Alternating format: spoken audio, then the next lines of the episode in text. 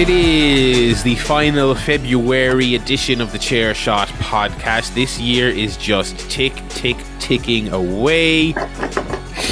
We're getting ready to get into March.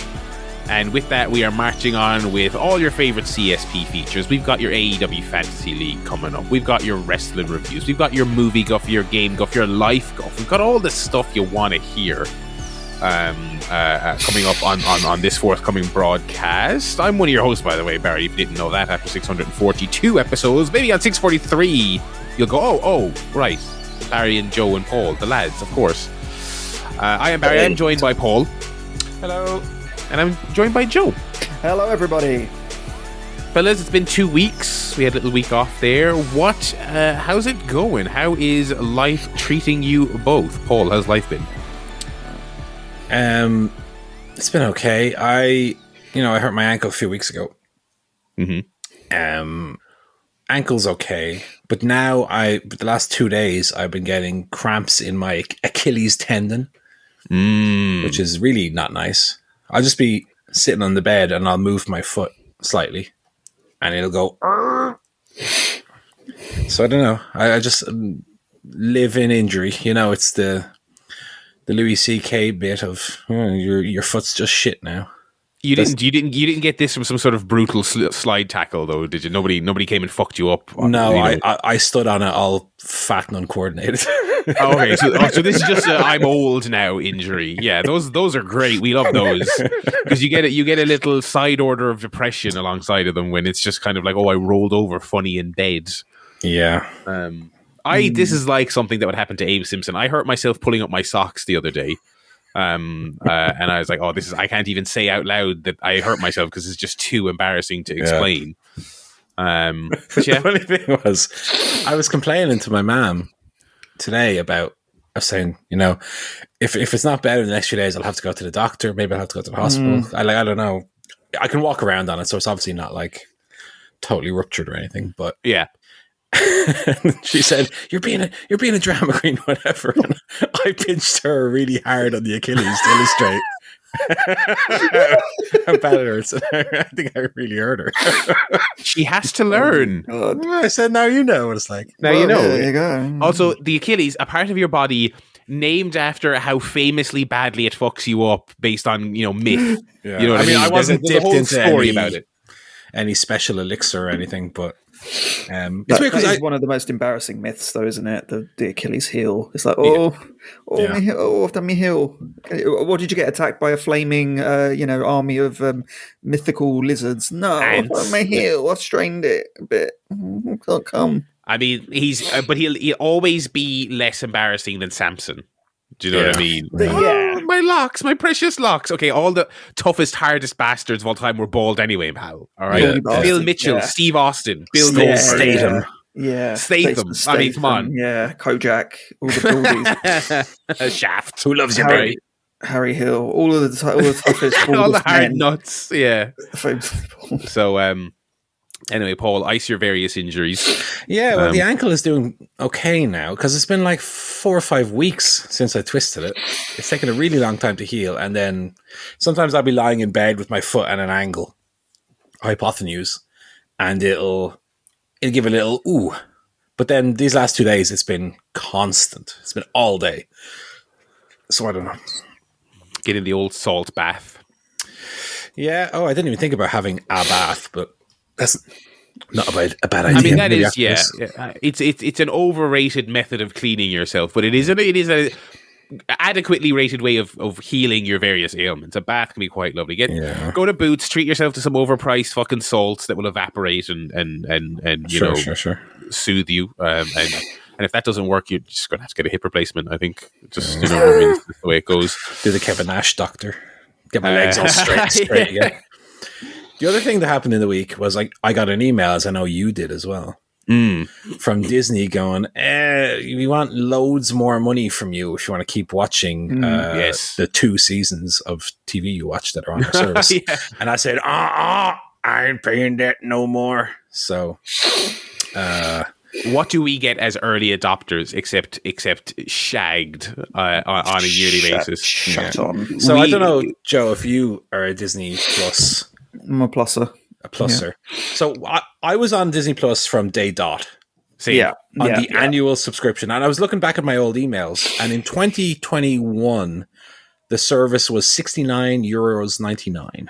I'm glad you had the number to hand, because that's what I wanted to come in and talk about. Is like everything's going up these days. It's in 3 years jumps up faster than Disney Plus. It's gone up by 57%. Yeah, it's insane. So those are the numbers. They send you their email with their little graphics of all their seasons coming on. It's like, pal, for all I watched, any of those, you should send an email that just has a picture of like The Bear and 6 seasons of The Simpsons, because that's all I'm actually watching on this service. And once in a blue moon, I'll watch a Pixar. Shite's all on there. No, really. So I put the kibosh on it finally. March 24th it expires. Yeah, especially as all the Marvel and Star Wars movies are shit now. Like, it used to be, you'd get the next big Marvel Mandalorian. You couldn't pay me to watch the next Mandalorian. Yeah, no. A good Star Wars might go. No, now it's the Marvels. Yeah. Well, this is the thing I wanted to talk about. Is I would typically, I'm not super pious in either direction really, but these last few years I've not really torrented or pirated to any great degree. TV or movies, just because I haven't needed to. But it's reached the stage now, the balance between the cost of the service versus the ease of having everything to hand. Now the cost is outweighing it, and there's as you said, Joe, so little that you're going to go out of your way to watch. You can just torrent it, and it's not going to be a huge upheaval. Yeah, you know, this getting this email did start me. It was a real domino effect. So I was like, all right, I am just not going to pay this, because. And I remember when Disney launched, I was like, if they have any way decent original content, I'll never cancel this, because it's Disney. It's got Marvel, it's got Star Wars, it's got Disney stuff. You know, it's got Disney stuff. Yeah, and I mean, if you're an American listening to this and thinking, yeah, that seems fairly reasonable. I mean, like.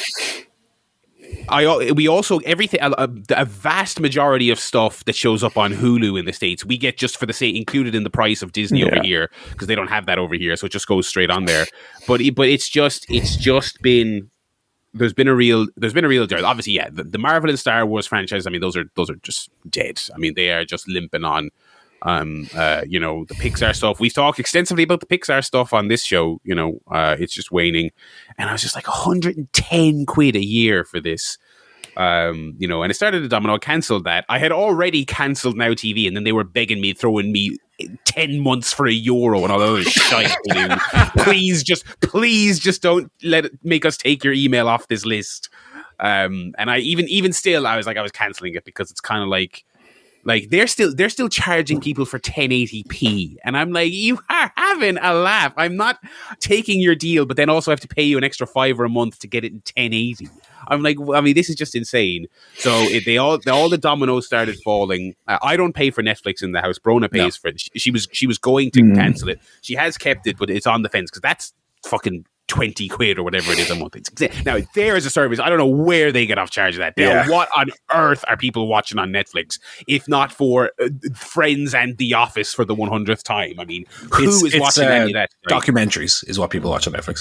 Yeah, I mean, so we cleared out, and I decided I was going to finally, after kind of hearing about it for like over like probably a decade, if not more, at this stage, like I'm going to get into the Plex game, and I'm going to see what this is like, and see if it satiates me. Because the other thing as well is that I've also found like the quality of like illegal streaming is like not great anymore. You know, sites are disappearing. The ones that are left are horrible quality, or unreliable, or ad ridden, and so it's. Back to the old ways, back to ye olden times. Get your textbooks out, kids. We're learning about torrenting tonight, and you know the ease with which it is to the balance with that of speed, also accessibility, and also quality. If you want like high quality, you don't just want to watch a shitty stream of a 480p quality of a film that looks nice, and so you're not actually getting it. You gotta get them cedars going, you know. And so I found an old big hard drive that I wasn't using. I had it connected to the back of the PS5, which is gathering dust. So I disconnected that, and I hooked it up, and I've started compiling myself a little media library. And so far I'm loving it, both in terms of the functionality of the various apps, and also the it scratches a certain organizational itch in your brain if you like compiling things. Well, I was going to say, I think you and I are quite similar in that we like, you know, we had the modding of the consoles last year or whatever. Almost to a point where I enjoy that more than actually using it after I've set it up. I know you get a lot of use out of your deck and so on, but I remember this is going back 10 years, more than 10 years, 20 years maybe, like Pro Evolution Soccer 5 on the original Xbox.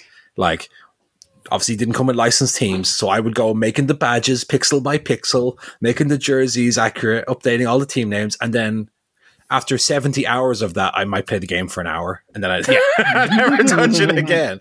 But, I mean, that's the thing, right? It like you said, it does scratch an itch. It's almost like, you know, there are games, like what's that, Unpacking? Is that the name? Unpacking, yeah. You know what I mean? Yeah. It's the game of... Organizing stuff and putting together your library and having the right artworks and having the right titles. And then the thing with me, insofar as going down that same route, is I obviously have I have my little Plex server here behind me of DVDs and Blu-rays. But I, for all that TV stuff, I'm at a stage now. I'm so slow to watch TV anyway. Yeah. Like if I watch something, I don't have a need to keep it. I'll just, you know, torrent something now. Watch it and then delete it forever. I don't need it. Like the conservation of this stuff is kind of less important to me now than perhaps it once would have been. And I know it's important because the conversation that is kind of our time now is that these stream services will put something up and then just yank it off on a moment's notice. It's inaccessible, you know. But for your typical stuff, I'm not so interested in doing that. And it's funny because even before this kind of dam breaking moment for all of us where we're and I've seen a lot of people going this way in the last year or so. I think but even prior to this, I've been dipping my toe back into that kind of stuff because it's just kind of like, despite the globally localized world that a lot of these streaming services still exist in, we in this part of the world, we still have to deal with delayed film releases, even on direct to streaming stuff. Yeah, like I know it's probably a bunch of boring distribution rights, contract bullshit that's causing it. They're not doing it for a laugh, but it's just kind of crazy to me that there's been like no enhancement. So I, even when I was paying for all the services, I was still finding myself having to dip my toe back in. Okay, well I've just got to go and find and download this because it's just not on the service yet. No, yeah. This service isn't coming out here yet. So, one thing I have stuck on I made sure to stick on the Plex, along with a couple of shows that just like current shows I'm watching. Made sure to stick some stuff on there that I know is always going to be hard to find. So I got my Brooker's Screen Wipe on there and News Wipe. Found some decent quality versions of that online. Nirvana, the band, the show, got that, before that's yanked from where I got it from Google Drive. Found some good quality. Found some, I believe, taped off of MTV on original airing episodes of Jackass. Yeah, I have all those as well. In endearingly not great quality, which I greatly appreciated. So as well as some current stuff, I also went like, let's get this stuff that is just like never realistically going to be like hosted anywhere legitimately again. Yeah, or if it is, it's going to be a bastardized version, a redubbed, music taken out, whatever the fuck. I'm not going to want to watch, Nirvana, the band, the show with the Castlevania music taken out. I'm not going to want to watch that. I was very much one of those people for the longest time. I was like, well, even if it's expensive, the ease of just having these services will ultimately win out. And then I was like, well, I gave them an inch and they took a mile, and that is no longer the case. No. So yeah, we'll see. Maybe I'll get fed up of having to update and maintain a drive and a server every now and then. But I will say, again, as someone who is relatively new to this, although I've been hearing people talk about it on podcasts for years, I have found the Plex experience to be relatively straightforward and very satisfying. It's entirely free. They have a premium service that I bought a month of just to see what it's like. It is really good. Based on metadata, it gives you like Netflix style skip the credits features and auto playing, and you can set timers. Also, So something that none of these major streamers are able to get right. It gives you the ability to make playlists. And I would always be annoyed. Every Halloween, Disney Plus would put up a playlist of Treehouse of Horrors. But when you played one, the next episode would just be the next episode in the season that Treehouse of Horror is from. I'm like, no, you fools. It should play the next Treehouse of Horror. Why would I want to watch a different episode? So now I've made my own playlist because it's just a bunch of truly local the most horrifying episode. Bart's dog gets an F. Yeah, and that's like, this is terrible. So yeah, I think functionality-wise, it's pretty good. I have not yet, although I feel like it's on the cards, I've not yet gotten to the stage where I've bought a disc drive from my laptop to back up all the stuff. Shit I own. Yeah. But I know plenty of those perverts, and I feel like I may catch their illness and start doing it. I'm staring at my big wall of DVDs right now. Like, yeah. Oh. Disc rot. In 2050, those discs might be rotten, and I won't be able to watch them. Only the MP4 will save us. I mean, the reality is 90% of these discs are never getting watched again, anyway.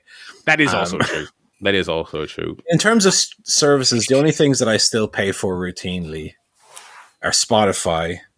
Oh yeah. Well, Spotify is good value. That's the only streaming service. Spotify is much better value. You get access to every song in the history of recorded music. Or you can listen to anywhere at any time. Yeah.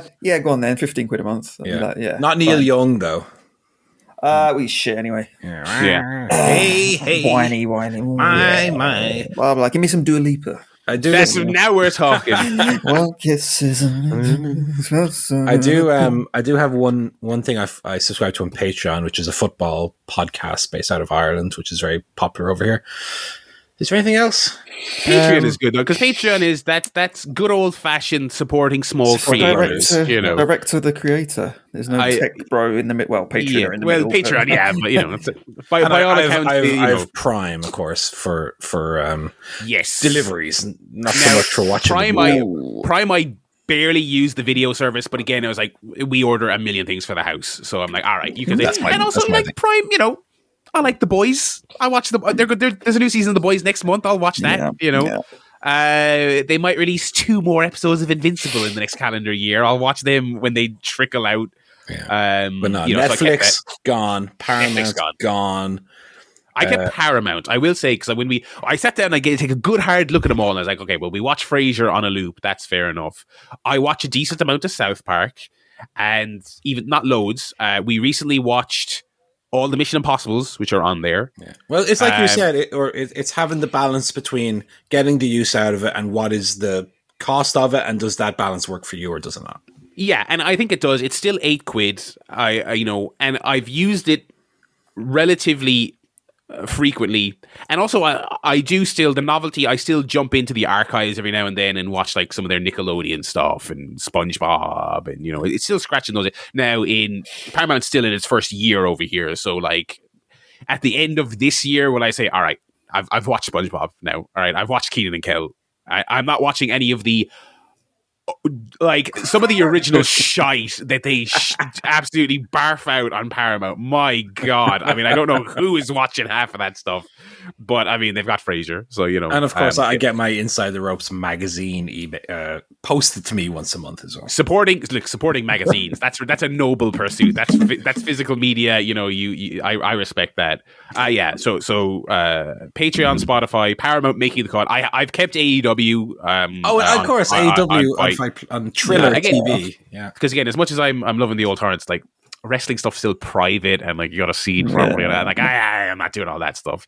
They Fight are winning purely on the convenience front. Do you know what I mean? But watching live, because I watch Collision live every week. So watching live, and to be fair, they have bumped the price up, but they've also, since Dynamite began, they've added like 3 hours of programming a week with Rampage and Collision. So you're like, all right, fair enough. Decent value. So yeah. That's also support the brothers. I'm not going to watch it on ITV because then you have to hear Excalibur go, "We'll be right back on ITV" at the end of every fucking. Oh, does he really say that? They put in like a little insert at the end before each ad break. But it's the same clip every time. It's just really annoying. Isn't it also on at like midnight or something, isn't it? It's not too, isn't it 10, I think, on a Friday? It's not on a week delay or anything, though. Is it? It's week appropriate. Friday, Saturday? It's same week, yeah, Friday. Friday night is on 10 on ITV4. I was just wondering, is it on late enough that you get like the real shit ads for like health insurance and old people homes and funerals? Yeah. Well, yeah, I find ITV is mainly that now. Anyway, is it? Yeah. Whenever you tune in, it's one load of old shit. I wouldn't mind to torrent the ITV feed so that I could skip all the picture-in-picture segments. Get a nice, concise 1 hour 20 true. Dynamite. That is true. I just, I might check it out, just see Excalibur go, stick with us on ITV. Are you on the cusp of death? Have you taken the necessary precautions? And here's Ian Botham to talk about swollen ankles and how you can remedy them. We've all had a fall at home. Are you an old fat bastard like me? I used to hold Question of Sport 50 years ago. Anyway. I used to let IBS bother me, but thanks to Bowler Dome, which you can order now. Just call this premium number. Are you an old person who doesn't know how to use a credit card? Give me a call. Oh dear. Anyway, that's television ads. And that's our latest media adventure. So win us back. Come on, Disney, get put the big boy boots on. Say right. We're, you know, I mean, I don't even know what they could do. I can't even imagine. What do they do? All they do is remakes of their old cartoons and shit Pixar films. That's all they put out, along with the Star Wars and Marvel tripe. Yeah, I don't know. And maybe they can buy AEW. Then I'll have to subscribe to Disney Plus. That's about what they can do. That would be fucking hilarious if that was because then I'd be like, well, I'm fine. I will resubscribe. Yeah. I mean, I subscribe it to Fight. I'll subscribe to you. Just have fucking Darth Vader come out and do a squash match. You know? Oh yeah. So win us back. Well, win us back, Disney. Netflix, you've got no chance. I will be fucking shocked if I ever pay for Netflix again in my life. I mean, anyway. That is our media adventures, and I think that's our life guff for the week. We can jump in to our various quizzes and features. What way do we want to go here, Paul? You're the quiz master, so I will defer to you on this. We'll jump into our new quiz. Quiz man. I know we did our beat the clock on our anniversary show. That went down very well. That's a very labor intensive quiz though. So that might come back, but I did have some ideas. I don't want to shoot the load here, but I was thinking of doing a Simpsons version. I thought that could have been fun potentially. That'd be very good. It's a lot of work, that quiz. So we've got something similar. We do have a new format. It's called New Word Order. Okay. So what's going to happen is I have. We have five rounds, and I'm gonna read out to you guys a list of 5 objects that go into a specific order. Okay. So, for example, if the topic was WrestleMania events, and I said WrestleMania 4, WrestleMania 2, WrestleMania 3, WrestleMania 1, and WrestleMania 5, and I wanted that in order from earliest to latest. You would go 1, 2, 3, 4, 5. Right. Now, what's going to happen is you are going to get points based on how many of the 5 are in the correct position. Mm. Right. Okay. So we can do the first round, and we'll use that if there's any uncertainty. But I'll try to be as clear as I can. And what's going to happen, listeners, while you're playing along, we'll get your pen and paper out there. Barry and Joe are going to send me separately their lists. Okay. Through our little Discord chat. Make sure you don't send it to the green one, or you'll give it away to the other fella. Oh, massive Paul. So I already have a chat with both open there. So yeah, just send me your answers once you have them. So what we're looking for in our first category is from most to fewest. Most. I'm going to write this down. I forget. Yeah. From most to fewest. Wrestling Observer 5-star match. Okay, I'm going to give you 5 wrestlers, and you need to list them most to fewest 5-star matches had by that person. Okay. Okay. The 5 are Hiroshi Tanahashi. Okay. Kenta Kobashi. Okay. Kota Ibushi. Ric Flair. Ooh. And Shingo Takagi. Go through this one more time. Hiroshi Tanahashi, Kenta Kobashi, Kota Ibushi, Ric Flair, Shingo Takagi. Okay. Most diffused. Get your answers in. Okay. I sorry, this is a stupid question. You only have to ask in 2024. Are you counting over 5 as well? Yes. Okay. I think most of the people on the list don't have more than 5. But yes, for all intents and purposes, yes. Okay. Okay. Hiroshi Tanahashi, Kenta Kobashi, Kota Ibushi, Ric Flair, Shingo Takagi. Okay, I'm going to send you my list. I'm not confident in this at all. This is actually really hard. I have no idea. We have Joe's list in. Barry, we're waiting for Barry. Okay. I'm not confident. I was actually just talking a lot about star ratings with someone and how insane they are these days. But I'm gonna write down the scores here. Joe, you have in the correct position.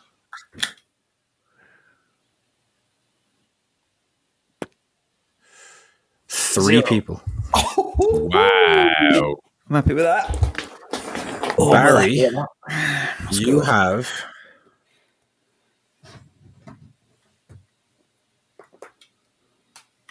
one person. Ah, God. So is 3 to 1. Shingo? No, Ibushi. So the correct list goes like this. Number 1 is Kenta Kobashi with 23. Wow, okay. Number 2 is Shingo Takagi with 18. I knew he was going to be high. I thought he'd be number 1. 3 is Hiroshi Tanahashi with 16. Then Ibushi with 13 and Flair with 12. See, wow. I should have trusted my gut instinct. I had Flair dead last because I was just talking about that. I was at the wrestling last weekend, and of course, we spent a stupid amount of time talking about how stupid the star ratings are these days, and how like he gives them like there's been like a 50 already this year, and how insane that is. And then I was like, Flair definitely has the least because even though he's like synonymous as being Dave's favorite wrestler, back in today, you didn't just get a 5-star match every single week. That's true. For some reason, I panicked and I put in second. Having 12 is quite good given his era. Yeah. Okay, on to round number 2. The score is 3-1 to Joe. Well done, Joe. Okay, let's go. We got a bit of a more fun one here. Ooh. Number 2, the topic is from highest to lowest.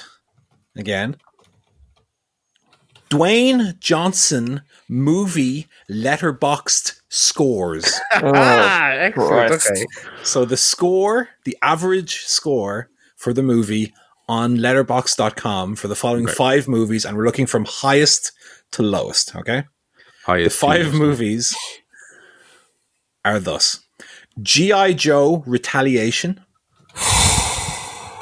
Jungle Cruise, The Mummy Returns, Pain and Gain, and San Andreas. So I'll read those out again. G.I. Joe Retaliation, Jungle Cruise, The Mummy Returns, Pain and Gain, and San Andreas. And we're looking for letterbox scores highest to lowest. Okay, I'm somewhat confident on this. Round 2. Okay.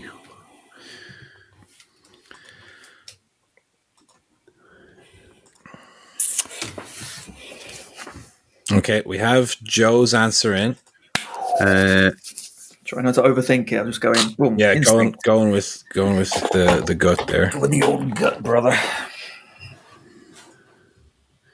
Okay, I'm literally just typing out that.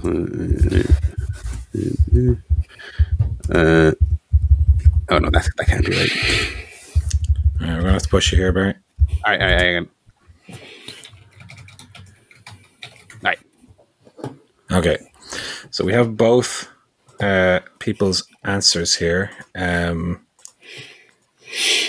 tell you what, you've both gone very similar answers.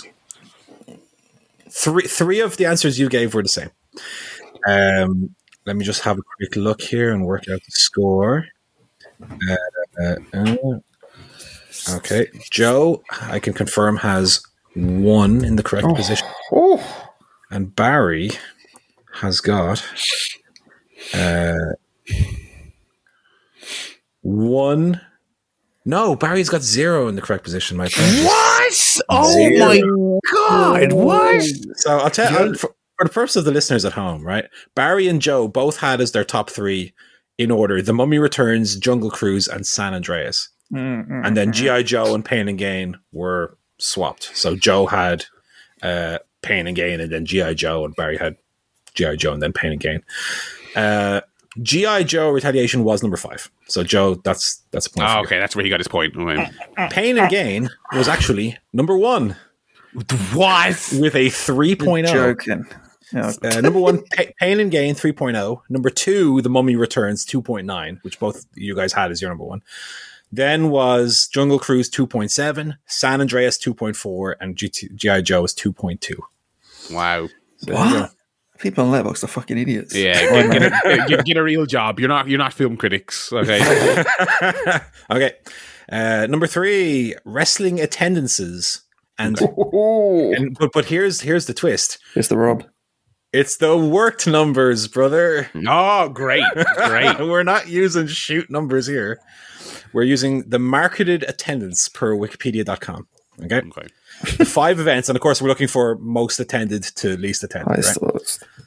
The 5 shows are AEW All In from Wembley Stadium. I will tell you what the location was as well. Okay. SummerSlam 92, also from Wembley Stadium. WrestleMania 31, Levi's Stadium. Okay. WrestleMania 32, AT&T Stadium. And WrestleMania 39, SoFi Stadium from last year. So those are, again, AEW All In, Wembley Stadium. SummerSlam 92, Wembley Stadium. WrestleMania 31, Levi's Stadium. WrestleMania 32, AT&T Stadium. And WrestleMania 39, SoFi Stadium. We've been to 4 of these between us. So. Yeah. We were there. I counted as 6 people. Michelle was about 3, so... and again, we're looking for the fake number. The fake number per what is documented on Wikipedia.com. Yeah. So if it was one of these items for WrestleMania 3, we'd be saying 90, whatever the fuck they called it. 93, do they call it? Yeah, is that what they call it? Yeah. As opposed to the 78 or whatever Dave contends that it is. Okay, we got Barry's answers in. Barry, you've got 2 correct there. Okay. And Joe, we've got Joe's in here. Joe, you have also got 2 correct. Okay. Yeah, so you both got the top and bottom. So WrestleMania 32, 101,000. WrestleMania 31, like 76. Joe, I think, did you have both exactly the same lists? Yeah, no. Joe had All In and SummerSlam the other way around. Barry had SummerSlam first, then All In. And then WrestleMania 39. The correct order was WrestleMania 32, then WrestleMania 39, 81,395, then SummerSlam, then All In, and then WrestleMania. Okay. Well, so for 39, they called it, that's across 2 nights, is it? Yeah, I took the higher of the 2. Oh, okay. So they announced SummerSlam 92 as higher than All In. Yeah, 80,355 versus 80,103. I thought they'd done All In as like higher. No. It's higher than the real number, but not the work number. All in is in this really weird space where, because they were claiming it as the biggest in European history, calling all the other ones fake, but then also doing their own fake number. So TK going like, you know, the WrestleMania 3 number is actually 77,000, but nobody questioned that we're doing 82 or whatever that number they announced on the show was. You know, so the score is 6-3 to Joe. Moving on to round number 4.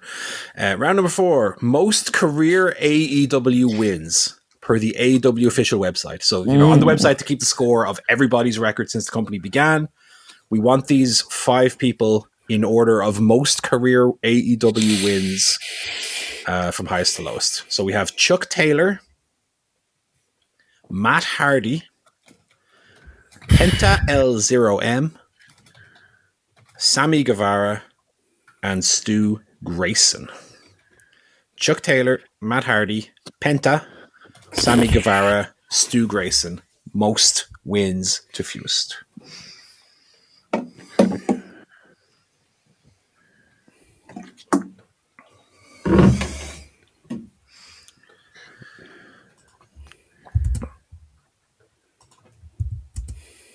Oh, God. I'm not confident in this.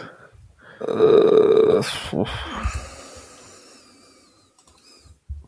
know, I'm really stabbing in the dark on this one. All right, Barry's sent me his through.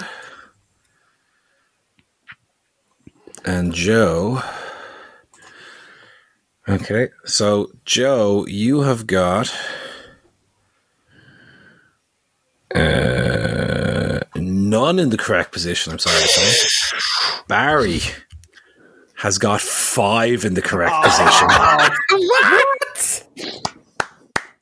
The correct order is, with 94, number 1 is Penta. Number 2, Chuck Taylor with 78. Third is Sammy Guevara with 74. Fourth is Matt Hardy with 64. And 5 is Stu Grayson with 60. So Barry got that exactly right. Nice. I'm proud of that now. Joe, I'm sorry to say, double check that, but I don't think any of those were in the right position. Okay, so that makes the score going into the last round. Barry's on 8, Joe's on 6. So it's all to play for here. Oh, dear. Final round. We're looking at Chairshot podcast episodes in order of earliest to most recent. Wow. Okay. And I'm going to give you the title.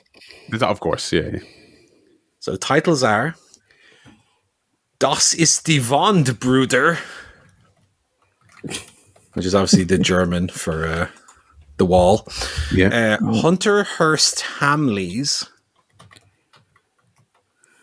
Okay. Jack Black Battle Royale. Okay. The Fabulous Moolah and Thicc Martel. So all great names. I specifically looked for good episode titles.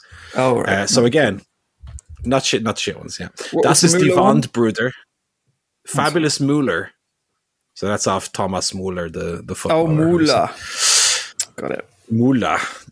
So Das ist die Wandbruder, Hunter Hearst Hamleys, Jack Black Battle Royale, The Fabulous Moolah, and Thicc Martel. Now, you might think Joe would have an advantage because he's made all the artworks for each of these episodes. I came up with most of these names. I came up with the names in most of the cases. They're all... I have no idea what... They're all...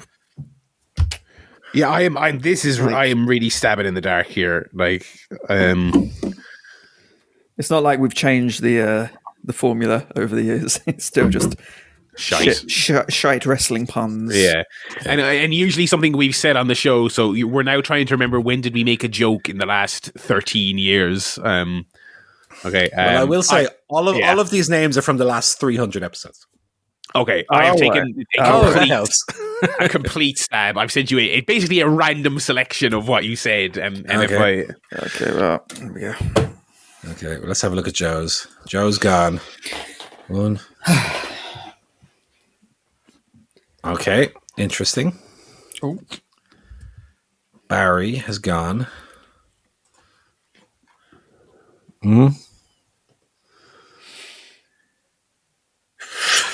Okay, so Barry has 1 in the correct position.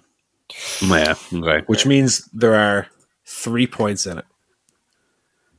Joe has got Thicc Martel in the correct position. The Fabulous Moolah in the correct position. And Jack Black Battle Royale in the correct position. It is a draw. All right. The correct Thicc Martel was episode 371. Okay. Fabulous Moolah 484. Das ist die Wandbruder 522. Hunter Hearst Hamleys 590 and Jack Black Battle Royale 611 was only a few months ago. Okay, how did I not remember that? So the final scores are 9-0.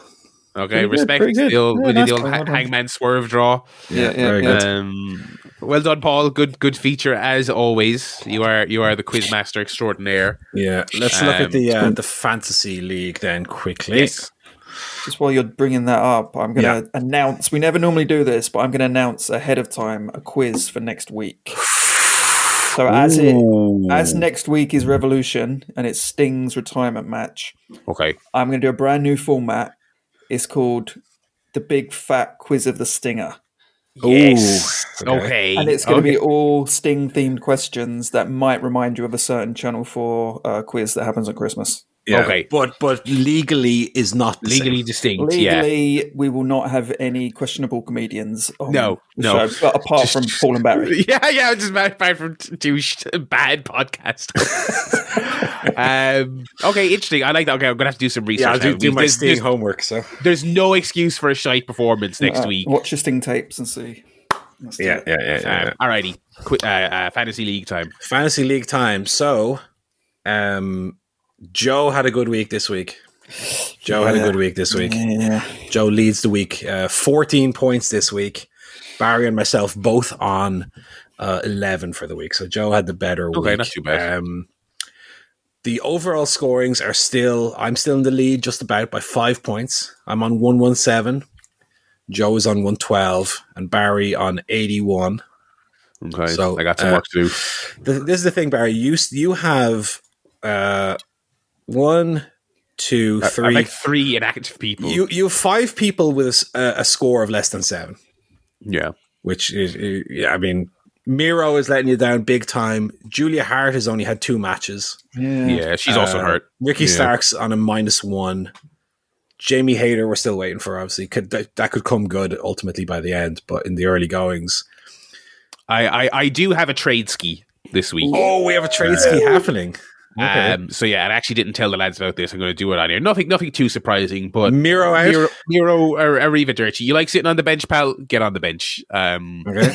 And I'm gonna broaden my portfolio here a little bit, and I'm going to take one S-Deeb onto the team, which I probably should have taken a jump earlier and got rid of him earlier. But I wanted to have a bit of faith and see if he'd come good as a collider.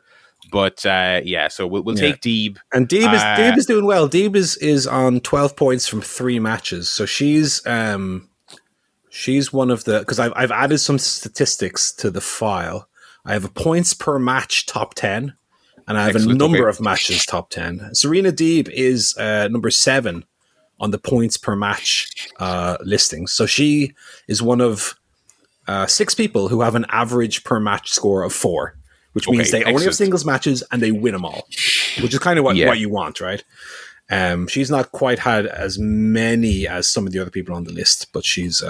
I had another person in the free agent pool I was thinking of getting, but I wasn't quite sure who I wanted to swap for them, so watch this space. Maybe we'll do another, but for now, Deeb, welcome to the team. Okay, I will update the file after the show. Miro out, Deeb in. I think that can only be a good thing. Miro... Yeah. Worth the dice roll, but not. I'm still. I think risk taking is interesting in this. I'm happy I got Hayter. I'm confident she's going to deliver in the second half of the year. Yeah, but I think time to cut bait. No point throwing good money after bad on Miro. I mean, let's give that spot to someone else. Chairshotpodcast.com, by the way, Paul does have the list up, and the list is really good as well. He's got those stats on there. He's got the free agents. He's got the teams. It's really good. So take a look if you are enjoying this feature. Do take a look and feel free to weigh in via email. Or if you just like statistics. How many matches has Adam Copeland wrestled this year? The answer is 6. And he's got a 3.17 points per match, which is quite a good statistic for Joe. Joe still has the top scoring wrestler in the game, which is... actually, he's got... I'll tell you something. Joe has got 2 of the 3 wrestlers this year who have scored more than 20 points. Okay. And they are Orange Cassidy and Deonna Purrazzo. Now, Joe didn't get all the 20 points for Deonna Purrazzo because she was already on 12 when he traded her.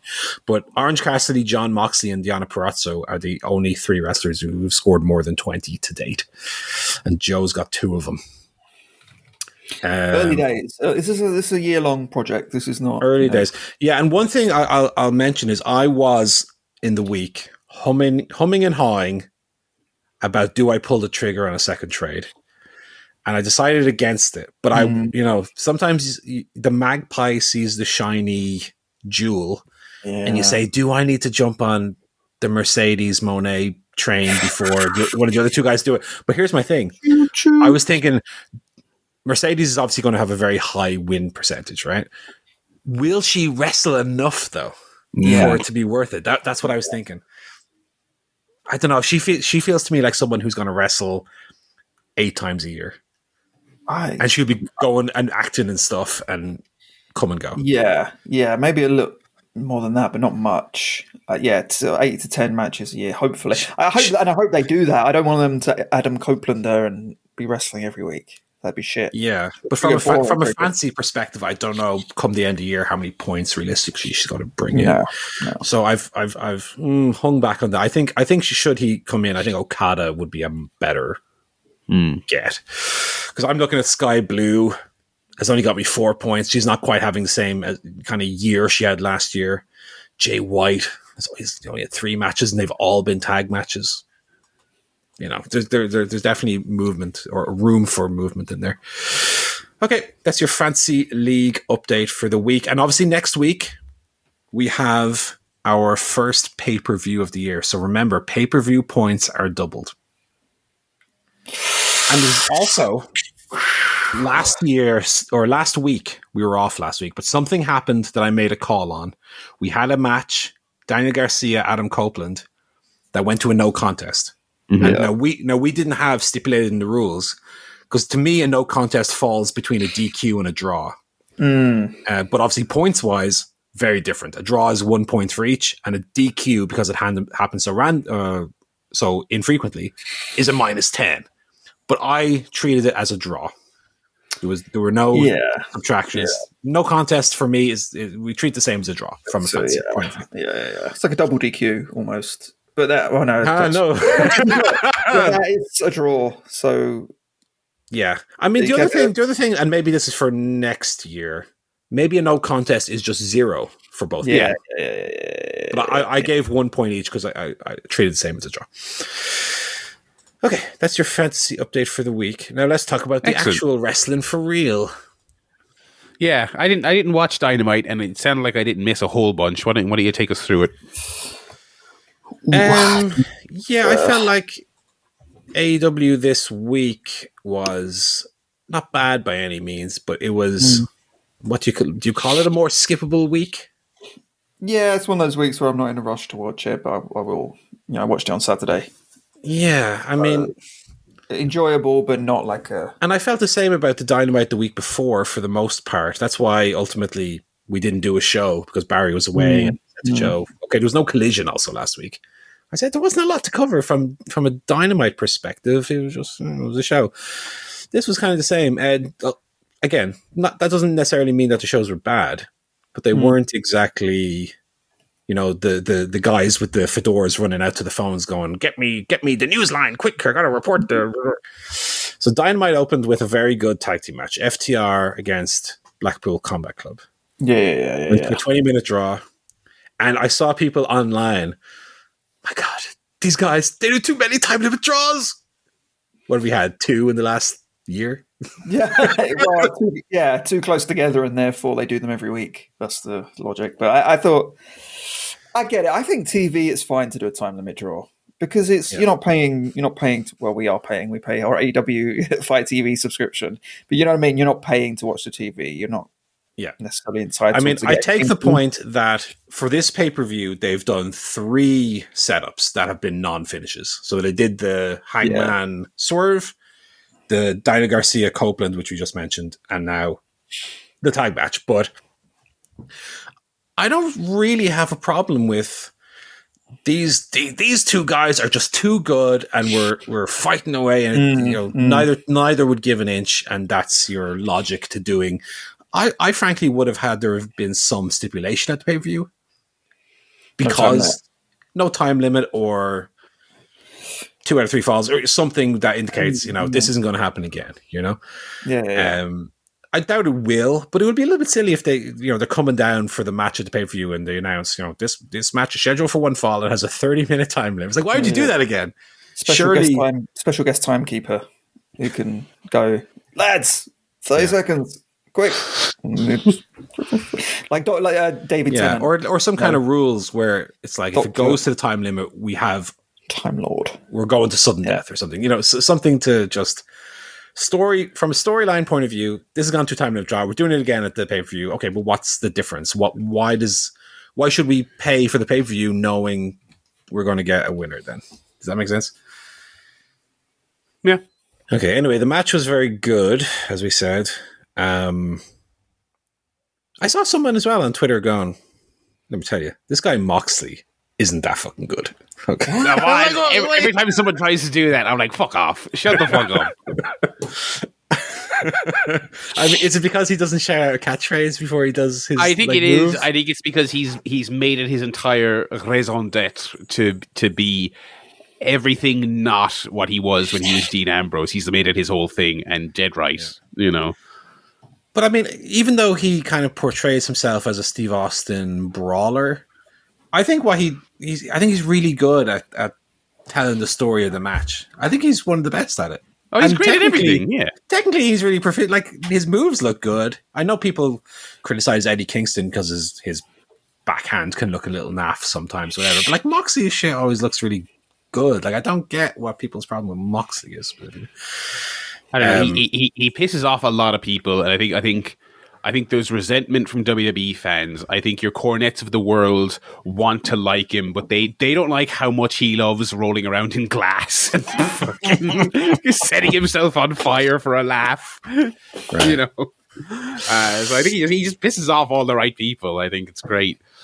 Yeah, no, nothing but love to the Mox. Yeah, match is great. We then had Orange Cassidy against Mike Bennett. I did really enjoy the Cassidy Matt Taven street fight from the week before.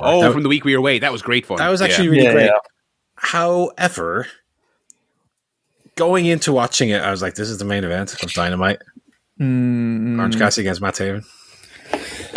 In a random street fight out of nowhere. Because they like, they've protected Texas Death so much, and it's like they beat up Chuck backstage, so you're going to have a Texas Death match. You know, that seemed a bit. I realize he's working his way through the kingdom, but that seemed a bit much. And they call it a Valentine's Day Massacre match or something like that. Yeah, genuinely, they should have not used the name because they protected the name so much that call it something else. Yeah, Valentine's Day Massacre. Absolutely. Especially because they had the sweets and the roses and stuff, you know. Yeah, they played directly into it. This one with Bennett was not as good. And then being that they were in Oklahoma, Jake Hager ran out, who looks like a big Orange Cassidy, and I'm surprised they haven't played into that sooner. I don't necessarily think I would align him with Orange Cassidy. I think this was just, again, because they were in Oklahoma. It was kind of a Sean Spears coming out in Canada. Oh, deal, yeah. Like, okay, yeah. But Jake Hager still stinks, and I have no interest in watching him do anything. But he does look like Orange Cassidy. And were this a few years ago where Orange Cassidy was more about the shtick, and nowadays he's obviously more about the matches and so on. You could have done a funny, like, he rolls under the ring, Eric Angle type angle, where he rolls under and he comes out as a much bigger version of Orange Cassidy. It's Hager. Yeah, they should do that. If he feuds with the House of Black and he gets misted in the face, they should do that. He rolls under the ring, and then Hagar with mist on his face comes up and go, it's some sort of rebigulator mist. Jekyll and Hyde style. And yeah. You'd have the denim on and stuff. That would have been funny in, like, the opening year of Dynamite, I feel like, where the tone was more akin to that. Apparently Renee was backstage with Angelo Parker and Ruby Soho. I have no memory of this happening. They're having a date. They're doing a romance angle. Are you sure you didn't skip it instinctively? And you're like, this isn't Rampage, so I'm not watching this. I don't know. I don't skip anyway. I don't think I skip on Dynamite when they play the AW logo for 3 minutes with music over it. Every time one of those segments makes it onto Dynamite, I'm like, is this what's going on Rampage now? Did they not do the... Do date segments then? Was it just, we're going on a date? All right, so yeah. Like, what's the point of even showing that?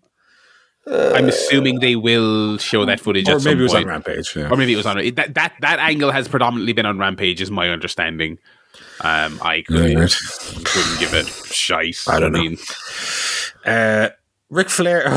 So they did the thing we've been screaming at them to do for a while, which is the limo pulls up, door opens, the camera pans down, although they shot it from the wrong side.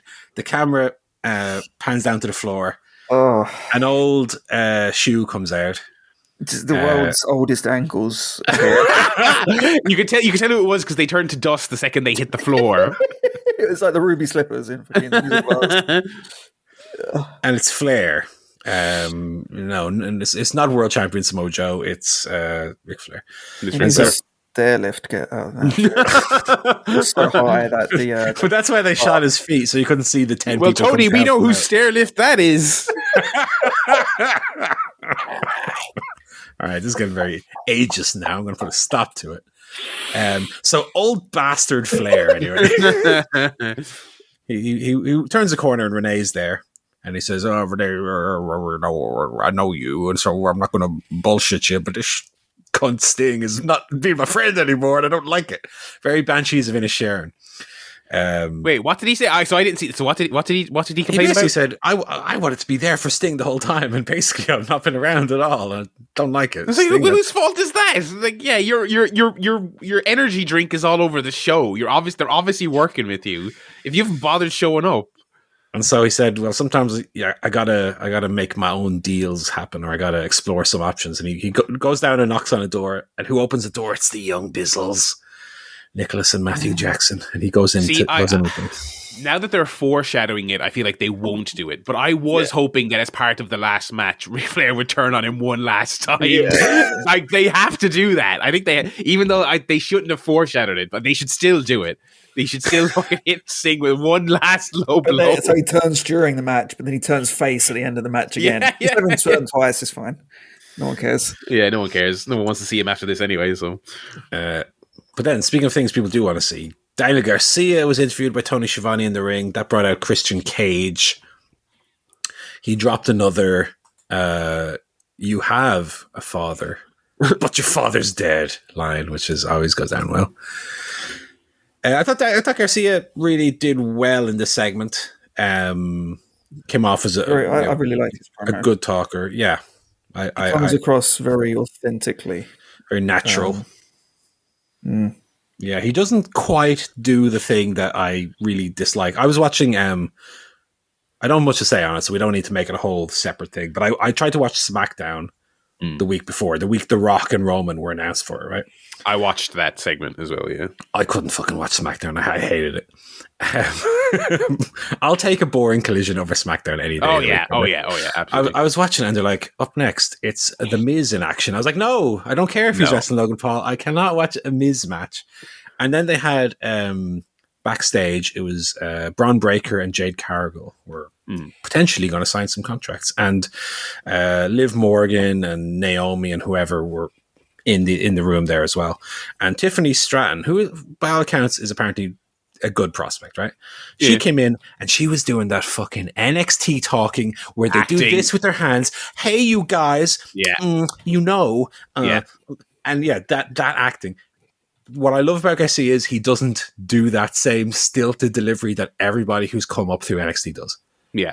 Yeah. It is. And it's like they must be telling them all to do that on purpose because it's like, yeah, it's become the way that people do it. I mean, people complain about the homogeny of the way they teach people to wrestle, but it's infinitely more noticeable in the talking and in the acting. It's so grating.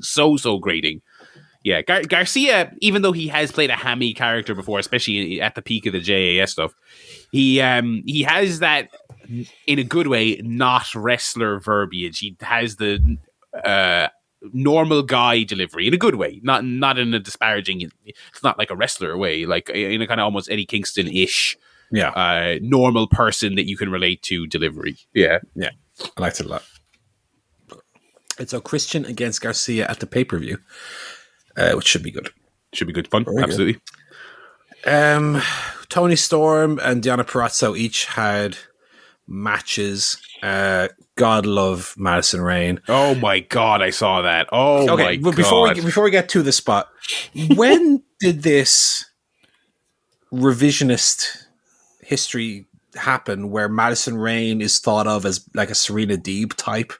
Who I don't know. I think it's like, I don't know. I think it's because she's been around a while, and I think in the period where we certainly weren't watching, I think like late TNA, early Ring of Honor, not early Ring of Honor, but like, you know, transitioning out of TNA into Ring of Honor.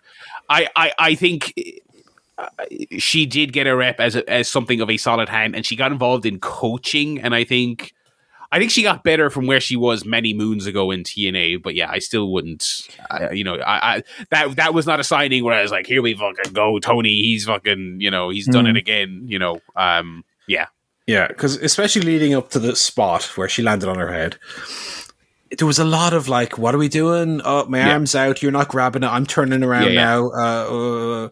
And then it looked like Deonna was going for like a flatliner or something, and Madison tried to take a suplex bump. Oh god, it was so just bad. totally bad. Terrifying. Terrifying, but like they were on two different pages. Yeah, that was it. Yeah, it was like what move? Because it was like two different moves. It was like two completely different. I don't know what they were trying to do. Yeah, god, that was nasty. I will say, on that topic, on the same SmackDown, someone of a similar veteran level in Naomi. Now, if you would say to me, Naomi's having a match, I'd say, well, Naomi's perfectly competent, and she probably she had one of the worst performances I've seen in a very long time at SmackDown. Constantly hesitant throughout the entire match. What move we doing next? Always, that kind of feel where disjointed. Jade had it in some of the early matches where you can see them thinking about what's coming next. I got very much those, and the match went on for like 15 minutes as well. It was not good. And by the way, I'll talk briefly about the Rock segment. I love the Rock segment, by the way. I liked it a lot. Despite it still making not a lick of sense. And the way that they've handled that whole story has been completely bungled and stupid. But the Rock, instead of coming out and doing the smiley face, these people over here are going to chant douchebag, and these people are going to chant you're smelly. Instead of doing all that shit, he's doing the trailer track, trash. The great the hits from the corporate rock in '99, much better for. Yeah, and I agree. Despite it being like silly and being ridiculous that they're on a team now, it was still very fun, and I did enjoy it. Well, then we had Wardlow come out to the ring and cut a quite good promo. That's good. So seemingly, I would think that he would be coming out of the pay-per-view, getting a title shot next. One would assume. Yeah, he should win that meat match, I would assume. So he would win the meat match and then go on to face whoever is the champion at Big Business, maybe? Would that make sense? Maybe, maybe. Business. Who's the TNT champ right now? Christian. Christian. A national champ is going to be Roderick Strong. Yeah, so he's not going for a... Well, no, they said since the start of the Adam Cole Kingdom that he's going for the world championship, and then he's going to give it to Adam Cole, whatever the fuck says. I tried to blank out those. You're totally right too. And by the way, remember that the Acclaimed and the Bullet Club have joined to fight the Undisputed Kingdom, and then since have had no interaction with them whatsoever. No, I don't like that or any of that. It's all bad. Yeah, very much so. And then we had the main event, 6-man tag. Samoa Joe, Swerve, and Brian Cage defeated Hangman, Hook, and Rob Van Dam. It was fun. Fun main event, but felt like a placeholder main event instead of having any meaningful. Most weeks do, don't they? I don't know. As much as I generally enjoy Dynamite, there's never anything you have to tune in to see. Like, I can't remember the last time there was a Dynamite where you're like, oh, fuck, this is going to be like a... They used to do that a lot more often, with the themed Dynamites, and it'd be a big main event. We're getting it with Big Business, obviously, because of Monet, but when do they... But they also They also used to be more creative with the different segments they would do. They would do like a press conference and I know the weigh-in was a disaster when they did it with Agogo and Cody. But conceptually, these different segments. I think though most of them were a bomb was the problem, and also the ones that weren't awful, they ran into the ground. Like how many weeks would you get the Inner Circle address their enemies or whatever the fuck? Well, that's just a promo though, under a different name. But I think most of the ones they tried to get outside of the box on were weak. But I think so. They're going to have eyes for Monet, but the Big Business should be a strong card. Wardlow and Joe should absolutely be on that show. And here's a thing to throw out for Big Business. what do you think the over-under on debuts/returns is? 3? 7, 8. Monet, Okada, Hater. Because I was thinking, if it's possible, CM Punk. You know? If it's possible, you have basically just load that show with. I don't know if it's MJF. Have MJF return if he's ready on that. I don't know about MJF. I think it would be. You don't want to overkill it though as well with too many returns. So I think you'd have to two maybe. MJF as well. I feel like they've got so many irons in the fire in the main event scene. Yeah. And they'd have to throw all that out to accommodate him. And also, to me, I know this is ages away because he's not going to be healthy. You have to wait for Adam Cole to be ready. That's what I'm saying. It's like, wait till Cole's healthy, because if you bring MJF back, you have to find somewhere to put him at the top of the card, and you have to keep him and Cole hot for another, what, 3-4 months while Cole heals? And there's the thing of absence making the heart grow fonder as well, you know? Yeah, of course. I think... They should definitely do Okada with Monet. We talked about the Brit idea, which I still really like. My only issue is, where do you stick Brit on that show? If she comes out after Monet, that's like going to get a lesser reaction, because it's like, oh, you know, we like you, but we've seen you for 4 years. And you put Brit in the gender position. At least that's actually what I was thinking. And then I was like if you do the big, and now everyone... we're the thing we're all here for. Former world champion, and it's Brit. But I think that's it. I think if they're going to bring her back, they don't want to immediately put her in that kind of role. No. They could save her for next week, you know. Or the week after. I mean, yeah. See, I would do it the same week. I would have Monet come out and be interrupted by Brit. Brit give her a slap or something, and the show go off the air with the stare off. Yeah. I know we come back to this thing, but the show going off the air with an image, I think, is something that AEW... You don't have to have one A segment. You could have two. That is allowed. You could have come out at the beginning to do a big, I'm here, I'm elite, blah, blah, blah. Like CM Punk on the Rampage. Maybe they have like a women's match in the main event, and she does commentary or something like that, and then that's when Brit...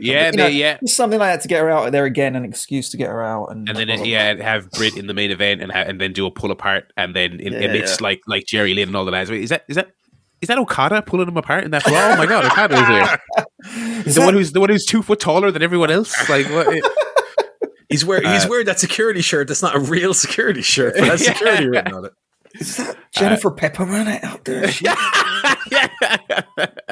I know that music. What if Okada was hired as a producer instead of a wrestler? That'd be hilarious. He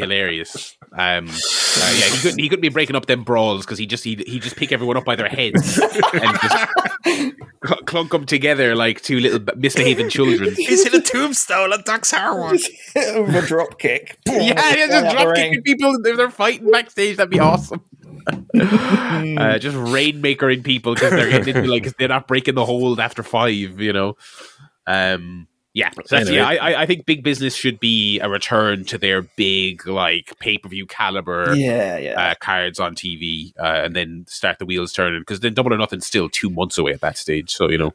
Well, I was thinking, can any of you remember what was the match on CM Punk's Rampage return? Can anyone remember what else happened on that show? Because I certainly don't.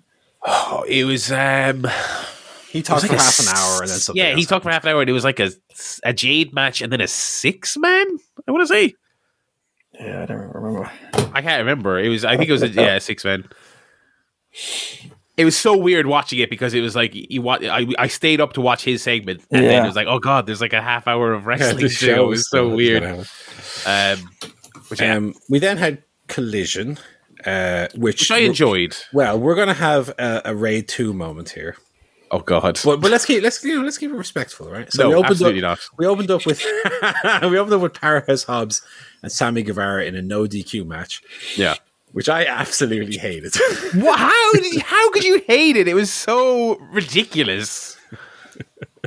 I think it was ridiculous to the point of there being just not enough logic, and it's just being he's gone up the ladder again. Yeah, it was hilarious to do the absolutely insane swanton out of the ring through two tables to segue to break, and then the finish was a top rope move through a table. It's like, that was very funny.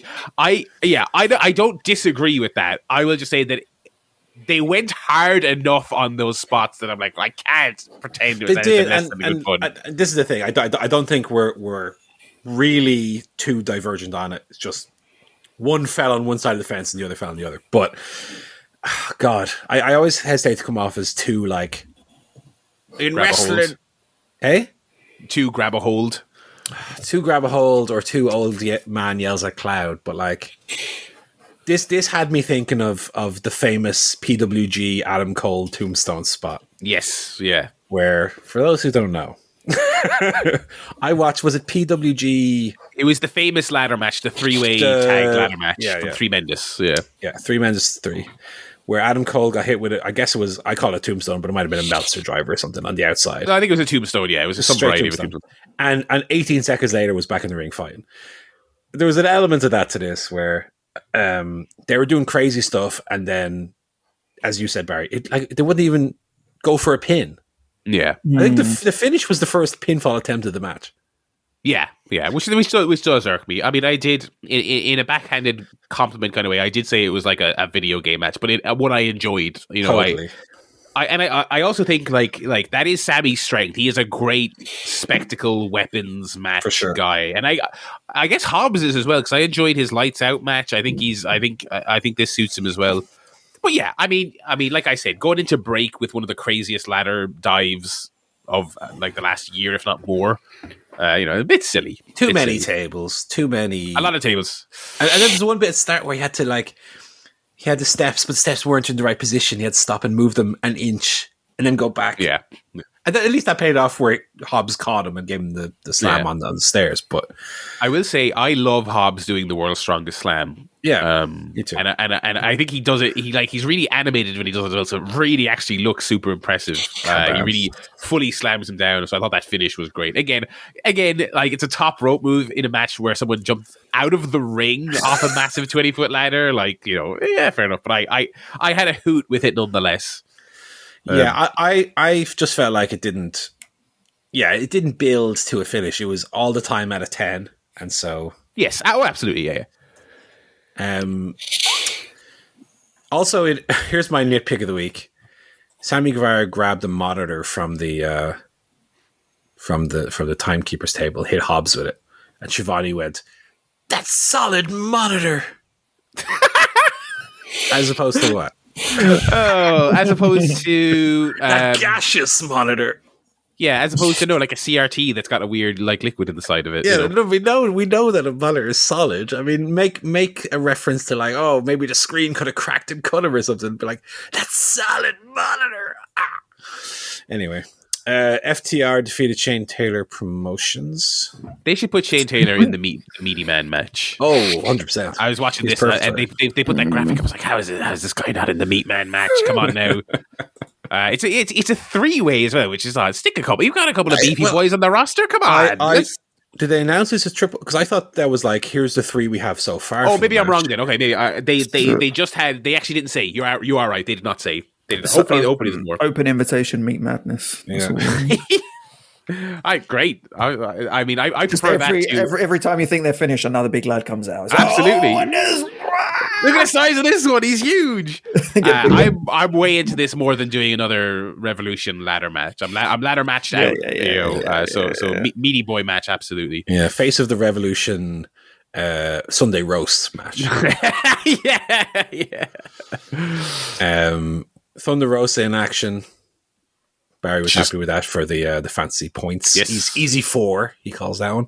Yeah. Thunder Rosa has the worst finisher in the business. What is it? It's like she goes for like a package pile driver. Oh yeah, and it's just like throws him to the side. It's that thing Owens was doing for like a few months when he first showed up in WWE. But way worse. Yeah. But worse. But like, and they got rid of that fairly quick because like, all right, because it was like because he used to do the package pile driver and he couldn't do that in WWE. So he basically did get them from the package pile driver and then just drop them to the side instead of on their head. And now she does that. I'm like, no, just because when she hooked them up. I was like, oh, she's doing the package pile driver because they can do pile drivers in AEW. And don't like that at all. Don't. Like I think that at Owens all. Used to sit down with it, which made it look a little bit more impactful. She just kind of drops them. Yeah, no, don't like that at all. Don't like that at all. Yeah, the Tijuana Bomb. It's apparently called. It's a good name, but not a good move. Bang Bang Scissor Gang. We're in action versus... Skipped this bad boy, let me tell you. The ass-eating Iron Savages. My favorite act in the company.